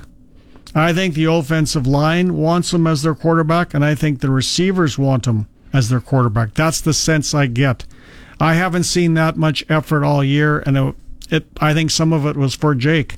And, all three phases of the game, it was there. And, I can't see anybody taking the ball away from Jake Dolegala right now at all. Now, he'll have, possibly his 3rd start, likely his 3rd start on Labor Day. It's not like he's just going to be going down the field, zooming down the field with a 3rd start or a 4th start or a 5th start. But I'm telling you, Jake Dolegala is the guy. Yeah, well, that these players want. Yeah, he's for sure has earned, the start here on Labor Day. There's no doubt about it. So, with that said, I know Ballsy has been, and Ballsy and I were talking about this on, what day is it today? Well, it's Tuesday. Well, yesterday there was, some nitpicking things where, there was maybe 2 or 3 interceptions that might have been dropped. And, I don't want to be the Debbie Downer here, Don Hewitt, but in a lot of different ways, things could have been twisted. But the bottom line is they weren't. So, well, Jake Dolegala, at the bottom line, you look at the stat line, he played great, but there's always room for that growth. One throw that he was, I think it was to Sam Emlis going right to left. It just seems like he just needs to step into his throws a bit more. Jake Dolegala. Sometimes it's a little more of a, it's a little bit too much of a touch. You just gotta trust it and rip it. But with that said, I 100% agree with the vibe. It just feels like the vibe around. It's the vibe. Exactly. It's the vibe. It feels like not only the offense, but just as a whole. Maybe it's because Coach Craig Dickinson got so fired up during the week. He got fired up during practice a few times. Yep, and that was good to see. So from Craig, but I don't want to seem like I'm because Jake Dolegala, he played an outstanding game. But nobody's going to expect a quarterback in his 2nd start to be a perfect quarterback. In his 100th start isn't perfect. Yeah, and like I was saying, certainly there's things to work on. Yeah, and like I was saying yesterday, we should just be. This kind of counters the point that I just made, but I'm kind of playing both sides of the fence.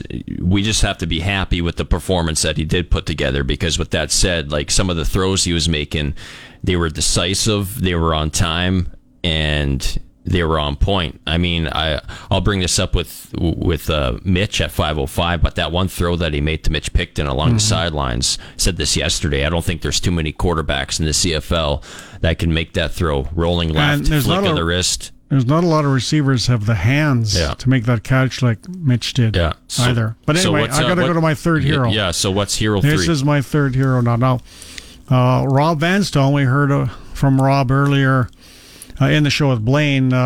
He had some interesting insight on the Rider website and app this morning about what happened in the Saskatchewan dressing room after the BC game.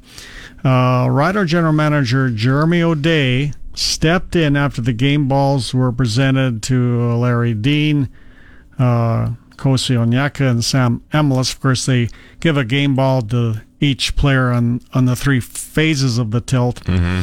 And he stepped in after that and presented a 4th game ball to head coach Craig Dickinson. And that's a rare event. And I think O'Day's timing to do that in front of the team was absolutely perfect. O'Day telling the team that he has, being Craig, the head coach, has the full support from him and the management, regardless of the tough times they've had previous through the 2023 season, and that everybody's together, players, coaches, and management. And I felt O'Day was showing some good leadership there in putting faith, showing the players that he's putting faith in Craig. It was, I think, a great moment for the team. And I think moments like that sometimes can resonate through the rest of the season. Yeah. As things go on, and let's hope so. But I really like the move that Jeremy O'Day, it's probably very instinctual. Who knows if he couldn't have had it planned because he didn't know how that game would go. Yeah, I just think he had a gut reaction. It was a good one. Yeah, I love watching those locker room vids. I saw that one on Twitter as well. So those are your three heroes.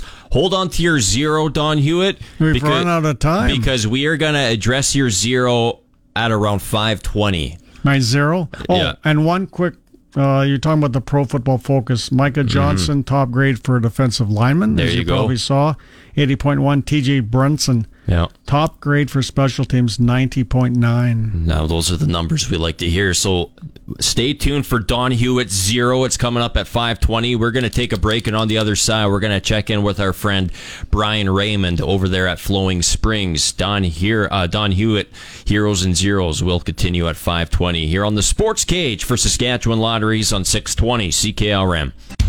You're listening to the radio home of the Saskatchewan Roughriders, the Sports Cage on 620 CKRM. All right, it's 4:56 inside the Sports Cage here on this Tuesday for Saskatchewan Lotteries, and keep it tuned in because we will be playing SaskTel Pick the Score a little later on today, giving away tickets to the next Rider home game. And oh yeah, the next Rider home game is the Labor Day Classic, which I'm going to go out on a limb and say, like Don Hewitt was saying, I think this is going to be a sold-out Labor Day Classic.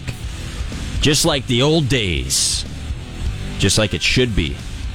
And we are on the path of creating some more memories at the new Mosaic Stadium. And one of the best Rider memories at the new stadium would have to be the 2019 Labor Day Classic, of course. Brett Lawther straight into Pill Country after the game winner. And we have some more memories in store for us here in 2023. So you can win yourself a pair of tickets to those, to the Labor Day Classic a little later on in the show with SaskTel Pick the Score. But right now we are going to head out in the Western Pizza Hotline and head on over to Flowing Springs and chat with our friend Brian Raymond. Brian, how did you enjoy the Rider game on Sunday? It was awesome. Yeah. What a great, I don't know that it had to be as close as it was, but I thought the team played really, really well. Yeah, I mean, 18-point lead, I believe it was, heading into the fourth quarter. Things got a little, scary, a little hairy at the end there, but the Riders come in the clutch, pick up the win, and it's a bye week, for the players, and I'm sure a lot of players will be golfing this week, and maybe they can head on over to Flowing Springs. What kind of deals do you have in store this week, Brian? Tomorrow's Wednesday, and every Monday and every Wednesday, if you're a lady or a senior over 60, you pay $32. If you're neither of those, we still have a great deal. It's only $42 to come out and play the golf course tomorrow. And after 3 o'clock, it's our early twilight. It's only $35 to play, and we still have every day of the week. After 6 o'clock, it's only $19. And by the way, next Monday, that start time for the late twilight, the $19 one, is at 5:30 because the late days are getting a little shorter, folks, so you got to get out. Yeah. And if somebody wants to book a tee time for, like, the weekend, are you booking into the weekend right now online? And if you get a phone call? Yes, we most certainly are taking bookings for the weekend. And, those Saturdays usually fill up pretty good, and so does Sunday morning. But anyways, yeah, if you want to book a tee time, give us a call at 306-543-5050. And you can book online at FlowingSprings.com. And, of course, we have that fabulous all-grass driving range if you're looking for an opportunity to do some practicing or take out some frustration. There's two things I like about Brian Raymond. Let's make it three. Number one, he's a really good golfer. Number two, he's pretty darn good at the playoff pools in the NHL. He always beats me. And number three, and the most important thing, and the biggest reason I really like Brian Raymond, do you have a drum roll, Zinger? Boom, boom, boom. That's a fake one. Oh, well. No, this isn't fake. This is as real as it gets.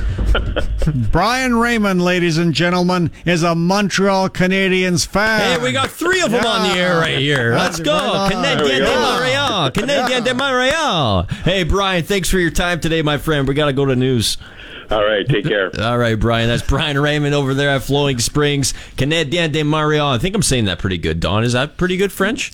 I think it's spot on. I appreciate you, Don. Spot on. Hey, Mitchell Picton of your Saskatchewan Roughriders is waiting in the wings. We are going to chat with him on the other side of the 5 o'clock news. You are listening to the Sports Cage for Saskatchewan Lotteries on 620 CKRM. Saskatchewan's number one sports talk show is on. And now, starting an hour earlier, welcome inside the Radio Octagon. This is the Sports Cage on 620 CKRM. Filling in for Michael Ball, here's Sean Kleisinger. All right, hour three inside the Sports Cage for Saskatchewan Lotteries, bringing communities together. Sask Lottery products fund over 12,000 sports, culture, and recreation groups across Saskatchewan. We are going to get this hour started in style here. You know, nice enough to join us on the bye week. Fresh off a huge win on Sunday at Mosaic Stadium, Saskatchewan Roughriders receiver Mitchell Picton on the Western Pizza Hotline. So, Mitch, how many rounds of golf do you have in store here this week? What's the golf game looking like?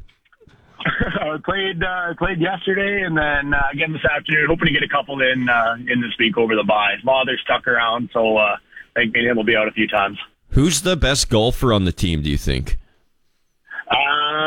It's got to be a tie, I think. They're really close, but it'd be actually Dolegala and Adam Korsak. Both those guys can play. Wow. I want to see Jake Dolegala swing a club. Where can I purchase tickets? That would be awesome. He can hit it a mile. Wow. How's it like? How's your game personally? Like, do you have a good drive? Are you good on the greens? Like, what's Mitchell Picton's golf game look like? My putter's actually been working for me lately, so I'm not too bad. I can get around the course, but not scaring any course records, that's for sure. Are you better than Noah? Ooh, me and Noah have some good matches. We're both pretty similar players, I think. Hey, we'll talk about the game on Sunday maybe in a bit, but it's a bye week here, so let's just cool the jets a bit. You're playing golf throughout the week. Will you be playing slow pitch this weekend? Maybe just explain to our listeners about a big slow pitch game going down on Saturday in honor of a great man.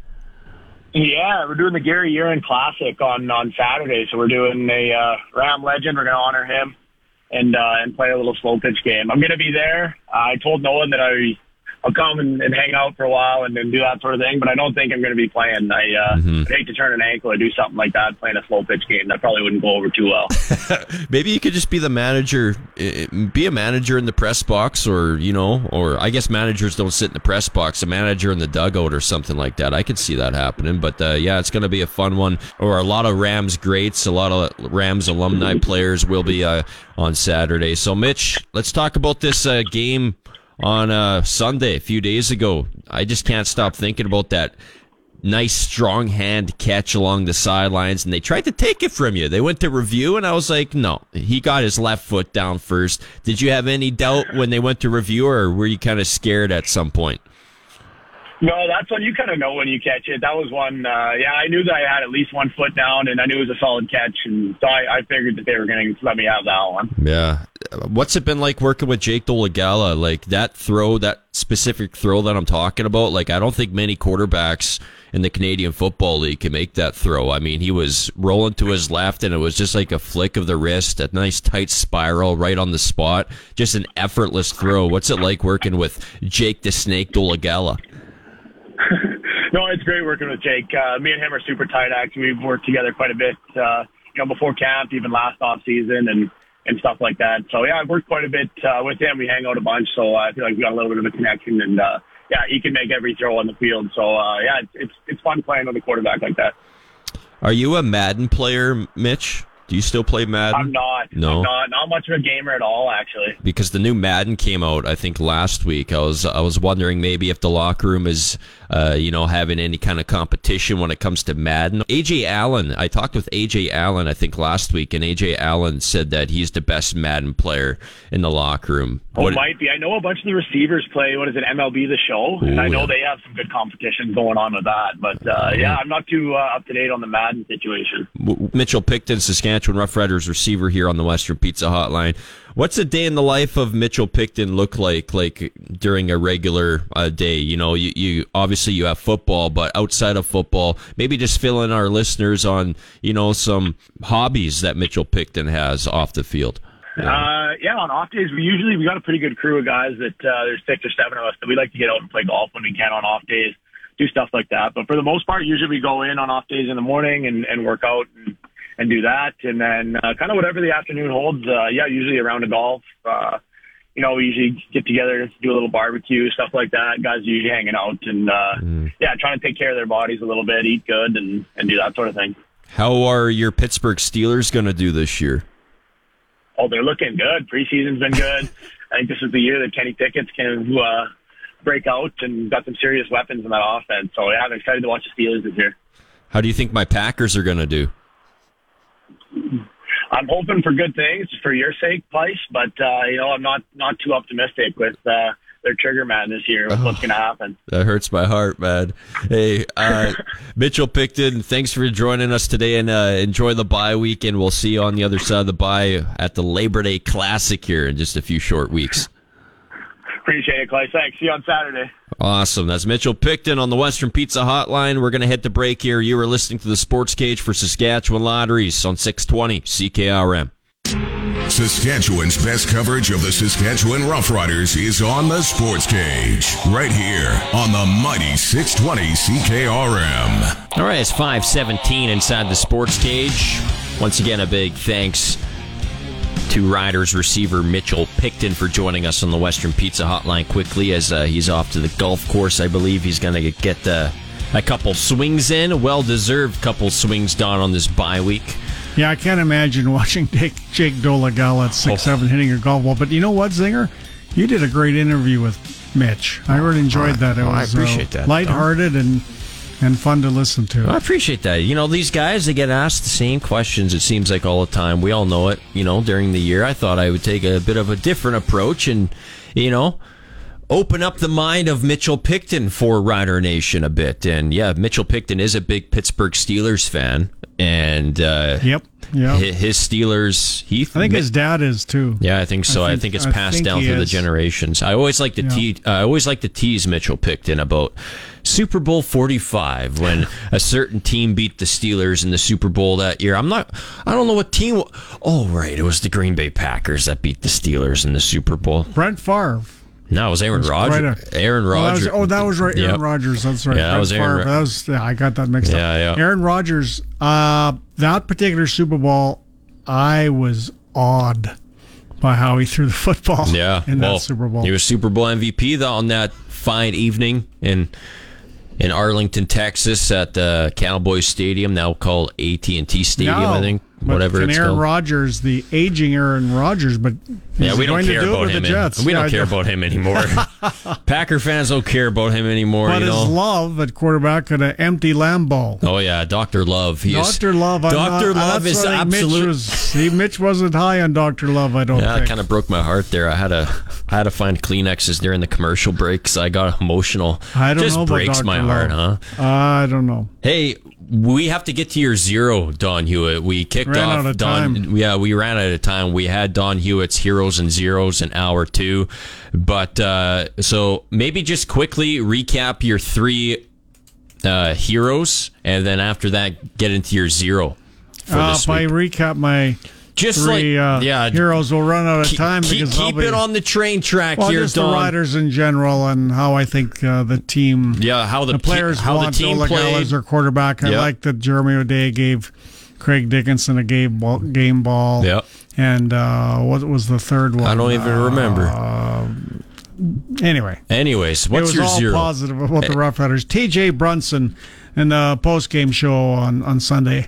I begged Coach Craig, do not take T.J. Brunson out of the lineup again. We thought Hickson would probably be in there. I think Ballsy did too, but Brunson. Oh, my goodness. T.J. Brunson. Great addition. So that was your third hero, right? T.J. Brunson? No. It was just, there was a generic hero, but just how well the team played as well. But anyway. All right.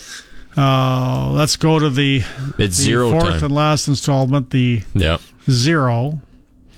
And, just to go over a recap again of Sunday, the zeros were BC Lion players, particularly in the second quarter, who thought they could push Saskatchewan around because probably when they looked at Saskatchewan previous, that's what they thought they could do, and they couldn't.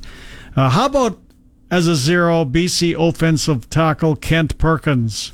Oh, yeah. Who was absolutely destroyed by Rider defensive end Anthony Lanier on Sunday. Perkins, 5 holding penalties in the game, but he should have had 15. If you watched him, at least 10. He was holding constantly. Perkins holding on for dear life versus Lanier. And for good measure, Kent Perkins threw in a procedure penalty for a little icing on the old cake for Kent Perkins. And I have preached all season, Zinger, and I have preached and pounded the table and yelled and screamed that Anthony Lanier is a defensive tackle, not a defensive end. And he comes into that game against BC as a defensive end and completely dominates. Well, that one time he lost his helmet and he got up and he was just like absolutely on fire. Like, oh my god, my goodness, what more do you need to get did you hear him sing? No, he was singing at the game because I sit in the stands.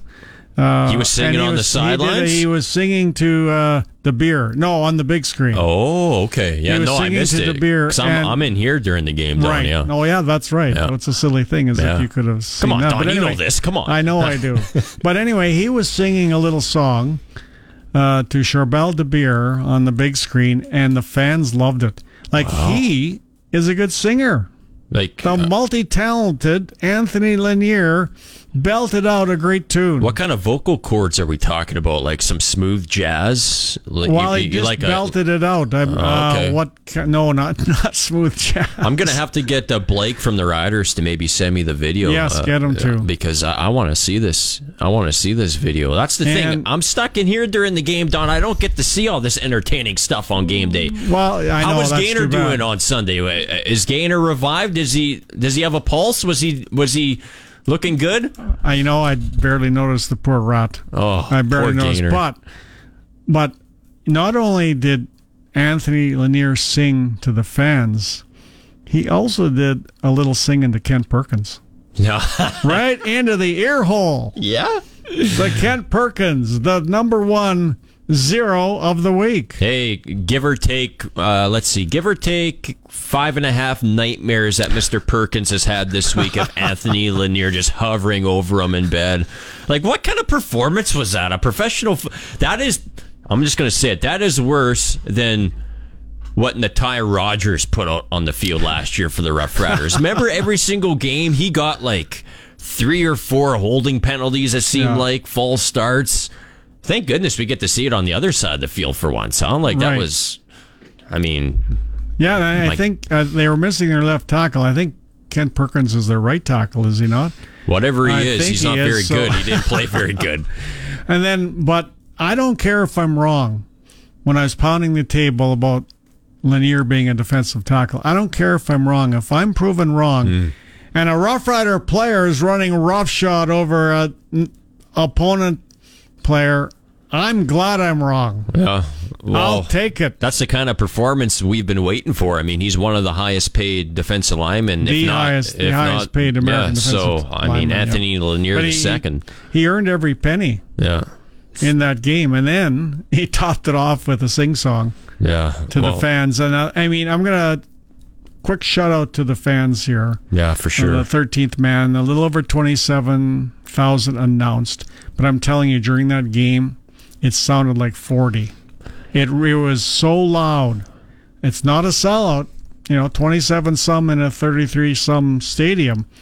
But it sounded like a sellout. It was so loud. Hats off to the Rough Rider fans because you helped the team win. There's no question about it. And I said it on the postgame show, the biggest farce, maybe one of the biggest farce in sports, is Winnipeg claiming to have the loudest fans. That's just a joke. Anytime that you have... Come over to Mosaic in a game like that, see what 27-plus can do. Mm-hmm. Anytime that you have to advertise along your sideline saying that you have the loudest fans in the league, yep. That is what you call insecurity, Don.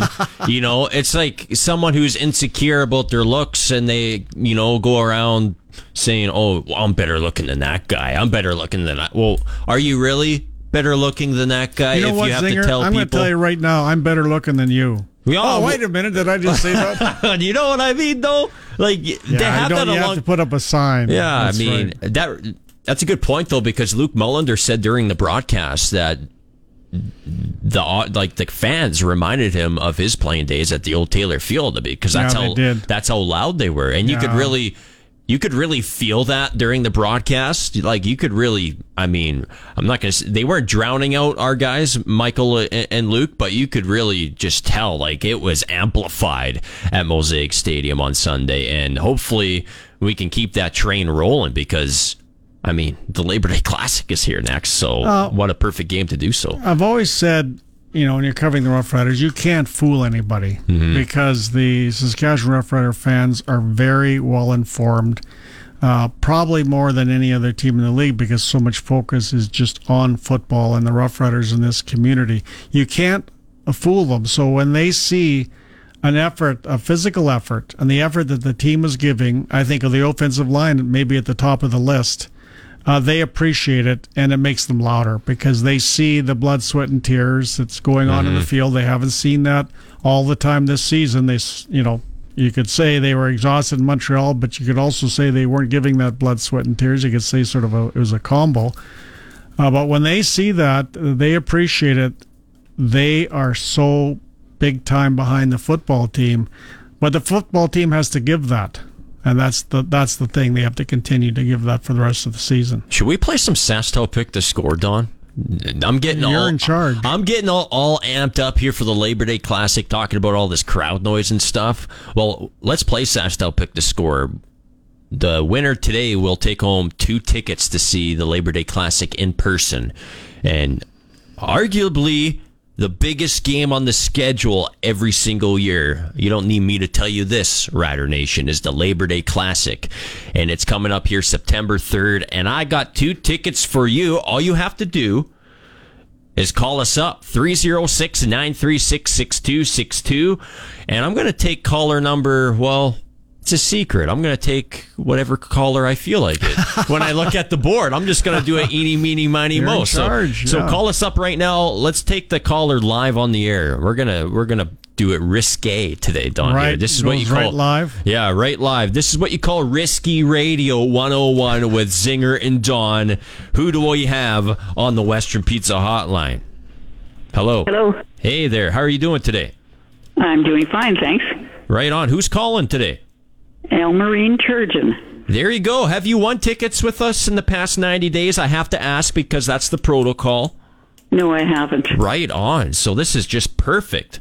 So what? All you have to do to take home 2 tickets to this Labor Day Classic, I'm sorry, what's your first name again? Elmarine. Elmarine. All you have to do is give us your score prediction for the Labor Day Classic, and then just like that, you'll win tickets to the big game. Yep. 21-18 for the Riders. Right-o. That's what I'm talking about. I knew I'd selected a good person on the board when I punched you in here. So 21-18. Well, I'm glad you did. Yeah, 21-18 Riders. So I got 2 tickets for you for the Labor Day Classic. What'd you think of the performance on Sunday? I'm sure you were one happy camper. I sure was. That was awesome. Yeah. Who's your favorite Rider player if you had to pick just one this year on the 2023 team? Oh, gosh, I don't know. There are a few.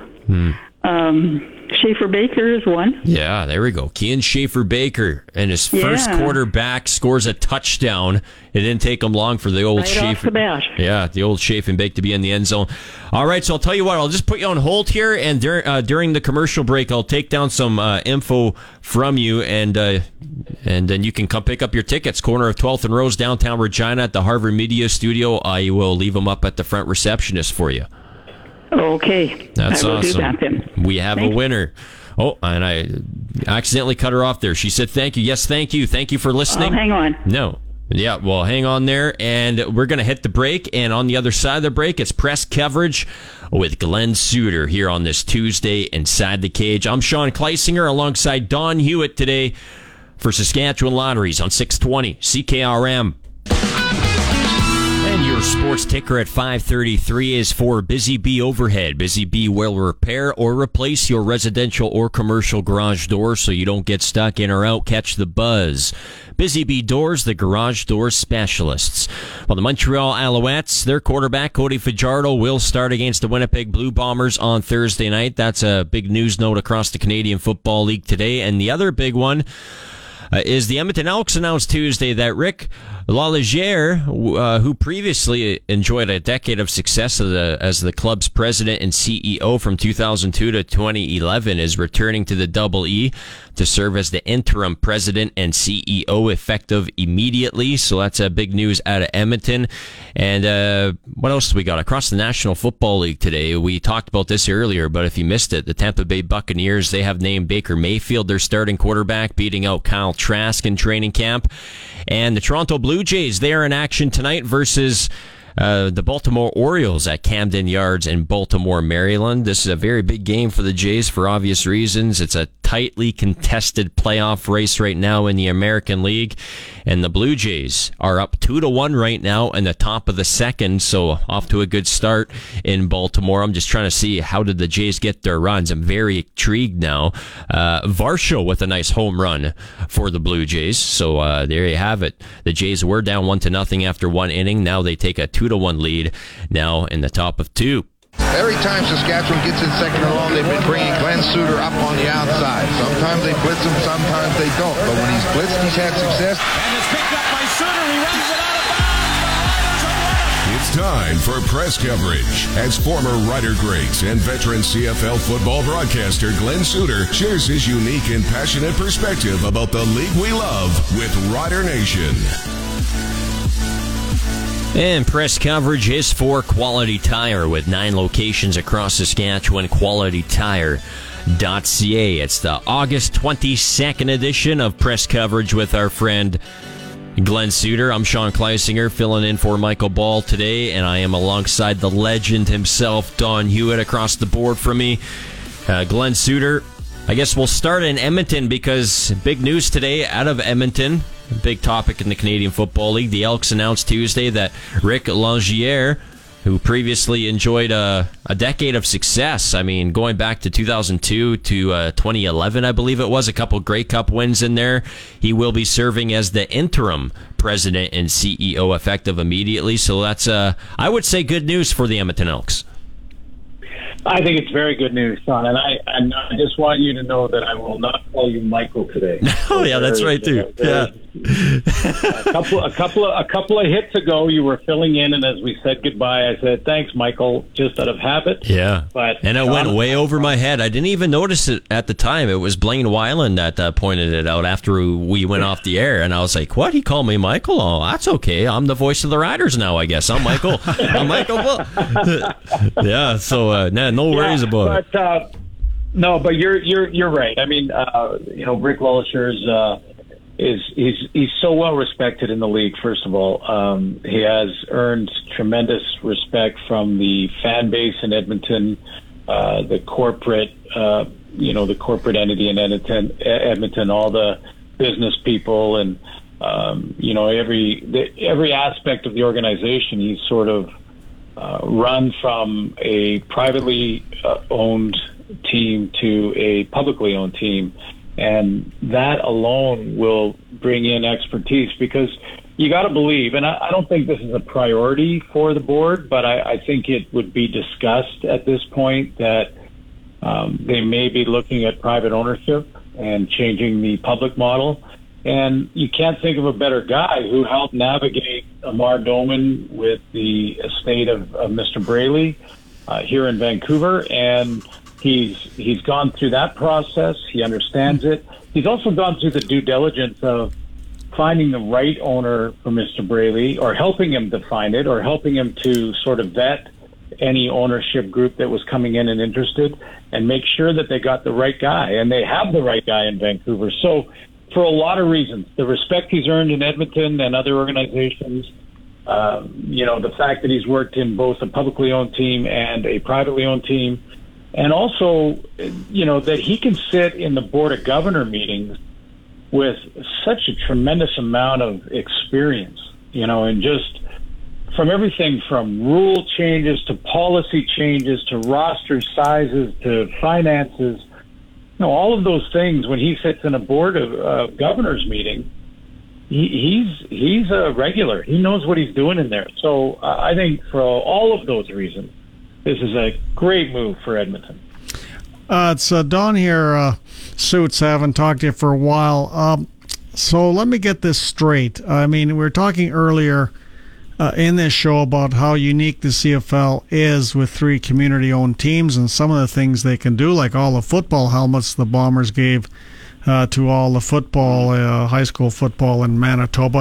And for sure, if you've got the right private owner like they do right now in BC, it can be a good thing. But are you hearing now that they are actually going to consider possibly selling the team and stepping away from owning it as a community?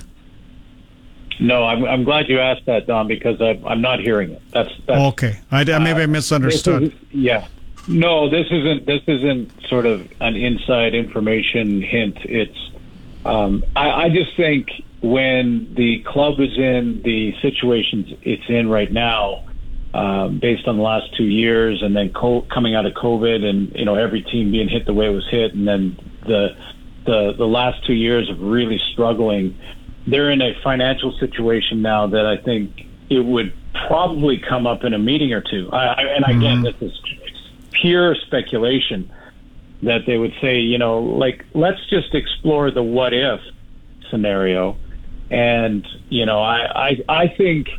If I were to guess, I don't know Tom Richards very well. He's the chair of the board.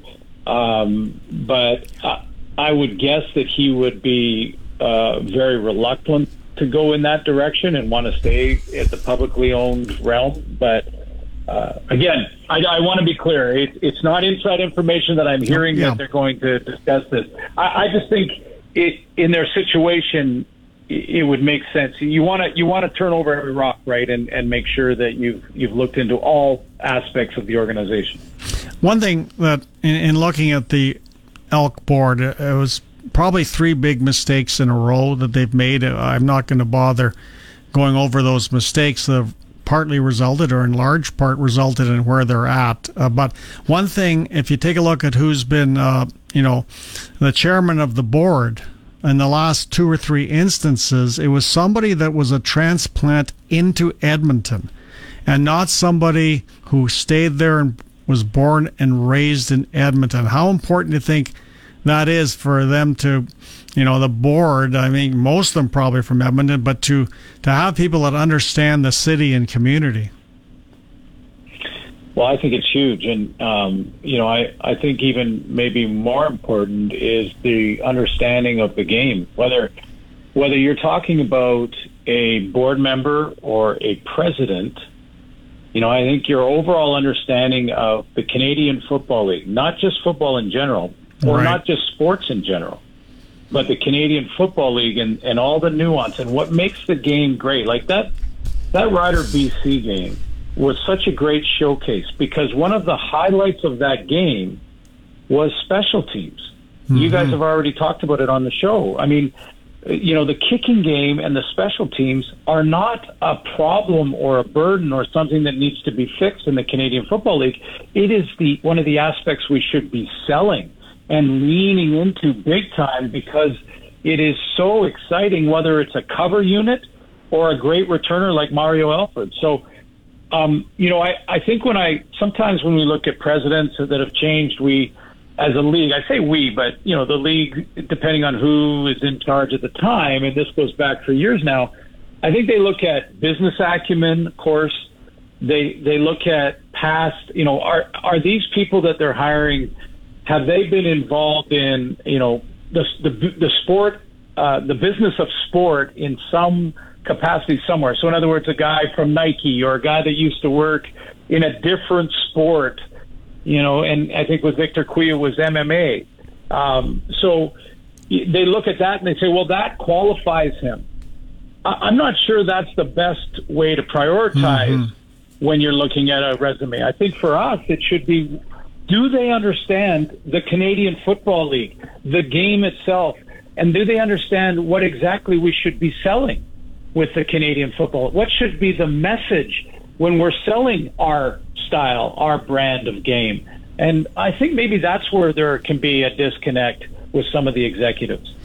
Yeah, big news today out of Edmonton. Rick Lawlisher, the new interim president and CEO, effective immediately for the Edmonton Elks. This is press coverage with Glenn Suter here on the Western Pizza Hotline for Quality Tire. All right, Glenn, let's talk about this game that happened a couple days ago. You were there in attendance in the press box. How loud was Mosaic Stadium on Sunday? Because I wasn't there. I had to do my duties here. But Don and I were talking. That might have been the loudest Mosaic Stadium has been. I don't know. Do I dare say ever, the new Mosaic Stadium? Like, it was pretty loud. So I hear. Yeah, it was outstanding. It was, first of all, it's always great to do a game. I look forward to every game. I get to be in the booth there. I know Winnipeg, and I heard Don talk about how, you know, they've claimed the loudest crowd. And I once years ago tried to have some sort of competition there to see if we could measure that, but I don't even remember what the results were. But you know what? It's always great, but it was a different level in this one. And you know why? It's this simple. They're so engaged. The fan base understood, as the players did, the importance of that game. Yep. That exactly. You know, you're on the cusp here of win, and you're in the fight for maybe even home field. Lose, and you may be out. You know, I mean, there's a lot of football to be played, so there's no must-win scenario here. But I think the fan base completely understood the importance, as did the players, and that's why you saw the special teams intensity that set the tone for that game from the Rough Riders that the Lions didn't match. Oh, great comments, Glenn. Couldn't agree more. Now, I'm going to switch sort of topics here because I found this to be so funny, and that is the fact that when you're a known media celebrity or personality, particularly at a level like TSN, which is national, and no matter what you do, no matter how good you are, you're going to get complimented and you're going to get criticized. You could be the best color man in the world, or play-by-play man, or sideline reporter, and you'll still get criticized. And the funniest, goofiest, and dumbest criticism I have ever seen in my life was during and after this game, where people were criticizing our own Britt Dort from CTV Regina for interviewing Daryl Jones of Save On Foods, and the criticism was, what does he know about football? And anybody that knows anything about business knows that Save On Foods, which is owned by a Saskatchewan product, Jim Pattison, is a big client of TSN and a big sponsor of the CFL, and thank goodness they are. Britt obviously doing an interview, which was likely in the contract, a client obligation. She kept it short. She did a good job of it. But when I saw the criticism, I thought that is the dumbest criticism I've ever heard in my entire life. And so I was going to ask you, I'm sure you would agree, but I was going to ask you, what is the dumbest criticism that you've ever seen for people criticizing TSN, yourself, or whatever? I just thought I'd throw that at you and tell me something funny how stupid some of it is. Well, Don, You know, it's taken me a few years now, but it's been a few years since I've stopped going down those rabbit holes. I think what we do is very subjective. I mean, you know, I think it really sometimes comes down to what's your favorite color, really. I mean, I see passive, attacks on how I do it.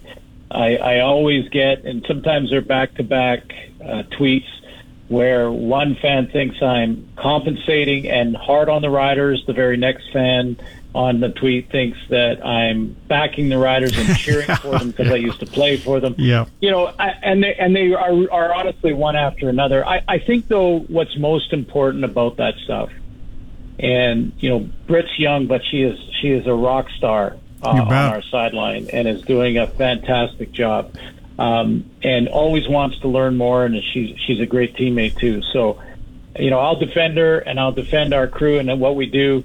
But, you know, the thing you got to look at, I think, as a fan when you see those things is, where is it coming from a credibility standpoint? Like, you know, I could say I'm talking about the TV broadcast as an expert in it.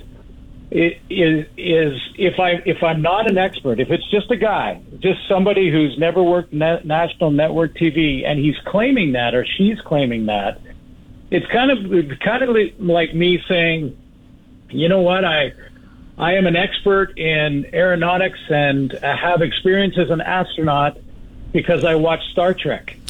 You know, it's honestly, I think, you know, it's very subjective. So you can have your favorite people and you can have the people that you just don't like. That's fine. No problem to me. But if you're going to dig in and criticize and, you know, talk about technique and how you did it and what you did and all those things, and you have zero expertise in the area, then take that for what it's worth. Yeah. Which isn't very much. No. Actually, kudos for some technology you were using there, sort of that dotted line tracking technology you had, something sort of new. That was really good. Tell me about that. Well, Don, that's brand new. Like and they're doing it in the NFL too. Where this is the same company working with both us. It's I think they're out of Vancouver, but same company, and they're working with us and they're working with the networks down south to add these new tools to the telestrator. And there has been a few glitches that we're still working out. Like sometimes when I mark the player, that the dotted line will show you his path, which I think is fantastic. Yes. And it's going to look really cool. Sometimes when he gets close to another player or an official, it jumps over to that other player. And they're working out these bugs. Mm-hmm. But when they're all done, and you know they'll get there, when they're all done and we've got it all set, and we learn how to use it too. Let's be honest there. I mean, I gotta be smooth in the way I apply it. But it's going to be cool, and it's going to be new innovation, and we're always trying to find that. We're always trying to look for new ways to present the game.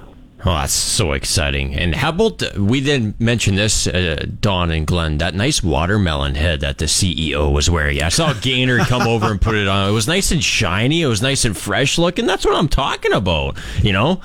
For a couple of... You know what? Sorry, Singer, I didn't mean to... No, go ahead. No, I was just going to say, and when you talk about Daryl and that interview took... You know, a minute. It took 30 seconds, 45 seconds, or whatever it was. Daryl in the interview, who I've never met before, by the way, but in the interview, said it was the best game on the planet. So I can't think of better messaging to send out there. Mm-hmm. And finally, to put 60 seconds together in a 3-hour game, if anyone's criticizing that when it's an absolute monster sponsor for our game and to build our game financially so players get more, refs get more, you know, all of that, I think we can spare 60 seconds. Yeah, I loved that when I saw that live. I was like, okay, you know, anytime you can get Gaynor the Gopher on TV too in the background, I'm all for it. So we don't see Gaynor enough on the. I'm just saying we need more Gaynor the Gopher. Revive the Gopher, Don Hewitt and Glenn. Glenn, we have about a minute left here. We'll just keep you for one segment here, since it's it's a bye week and such. But how do you feel about this Rider team going into the bye week? They're 5-5. Next up is the Labor Day Classic. I know it's kind of a generic question, but maybe just give an overhead view of where the Saskatchewan Roughrider team is right now, sitting pretty in the West Division as far as the playoff spot goes in third place. Well, it's a good feeling where you are right now after what happened on the weekend, and because not just the win, not just the W. The W is huge and important. Don't get me wrong, but it wasn't just that. It was the play of Jake Dolegala. I mean, that is going to give the entire team a boost. Even if Mason is healthy, that's still now you have two that you can trust, and it starts to build confidence. Schaefer Baker makes an immediate impact in his return.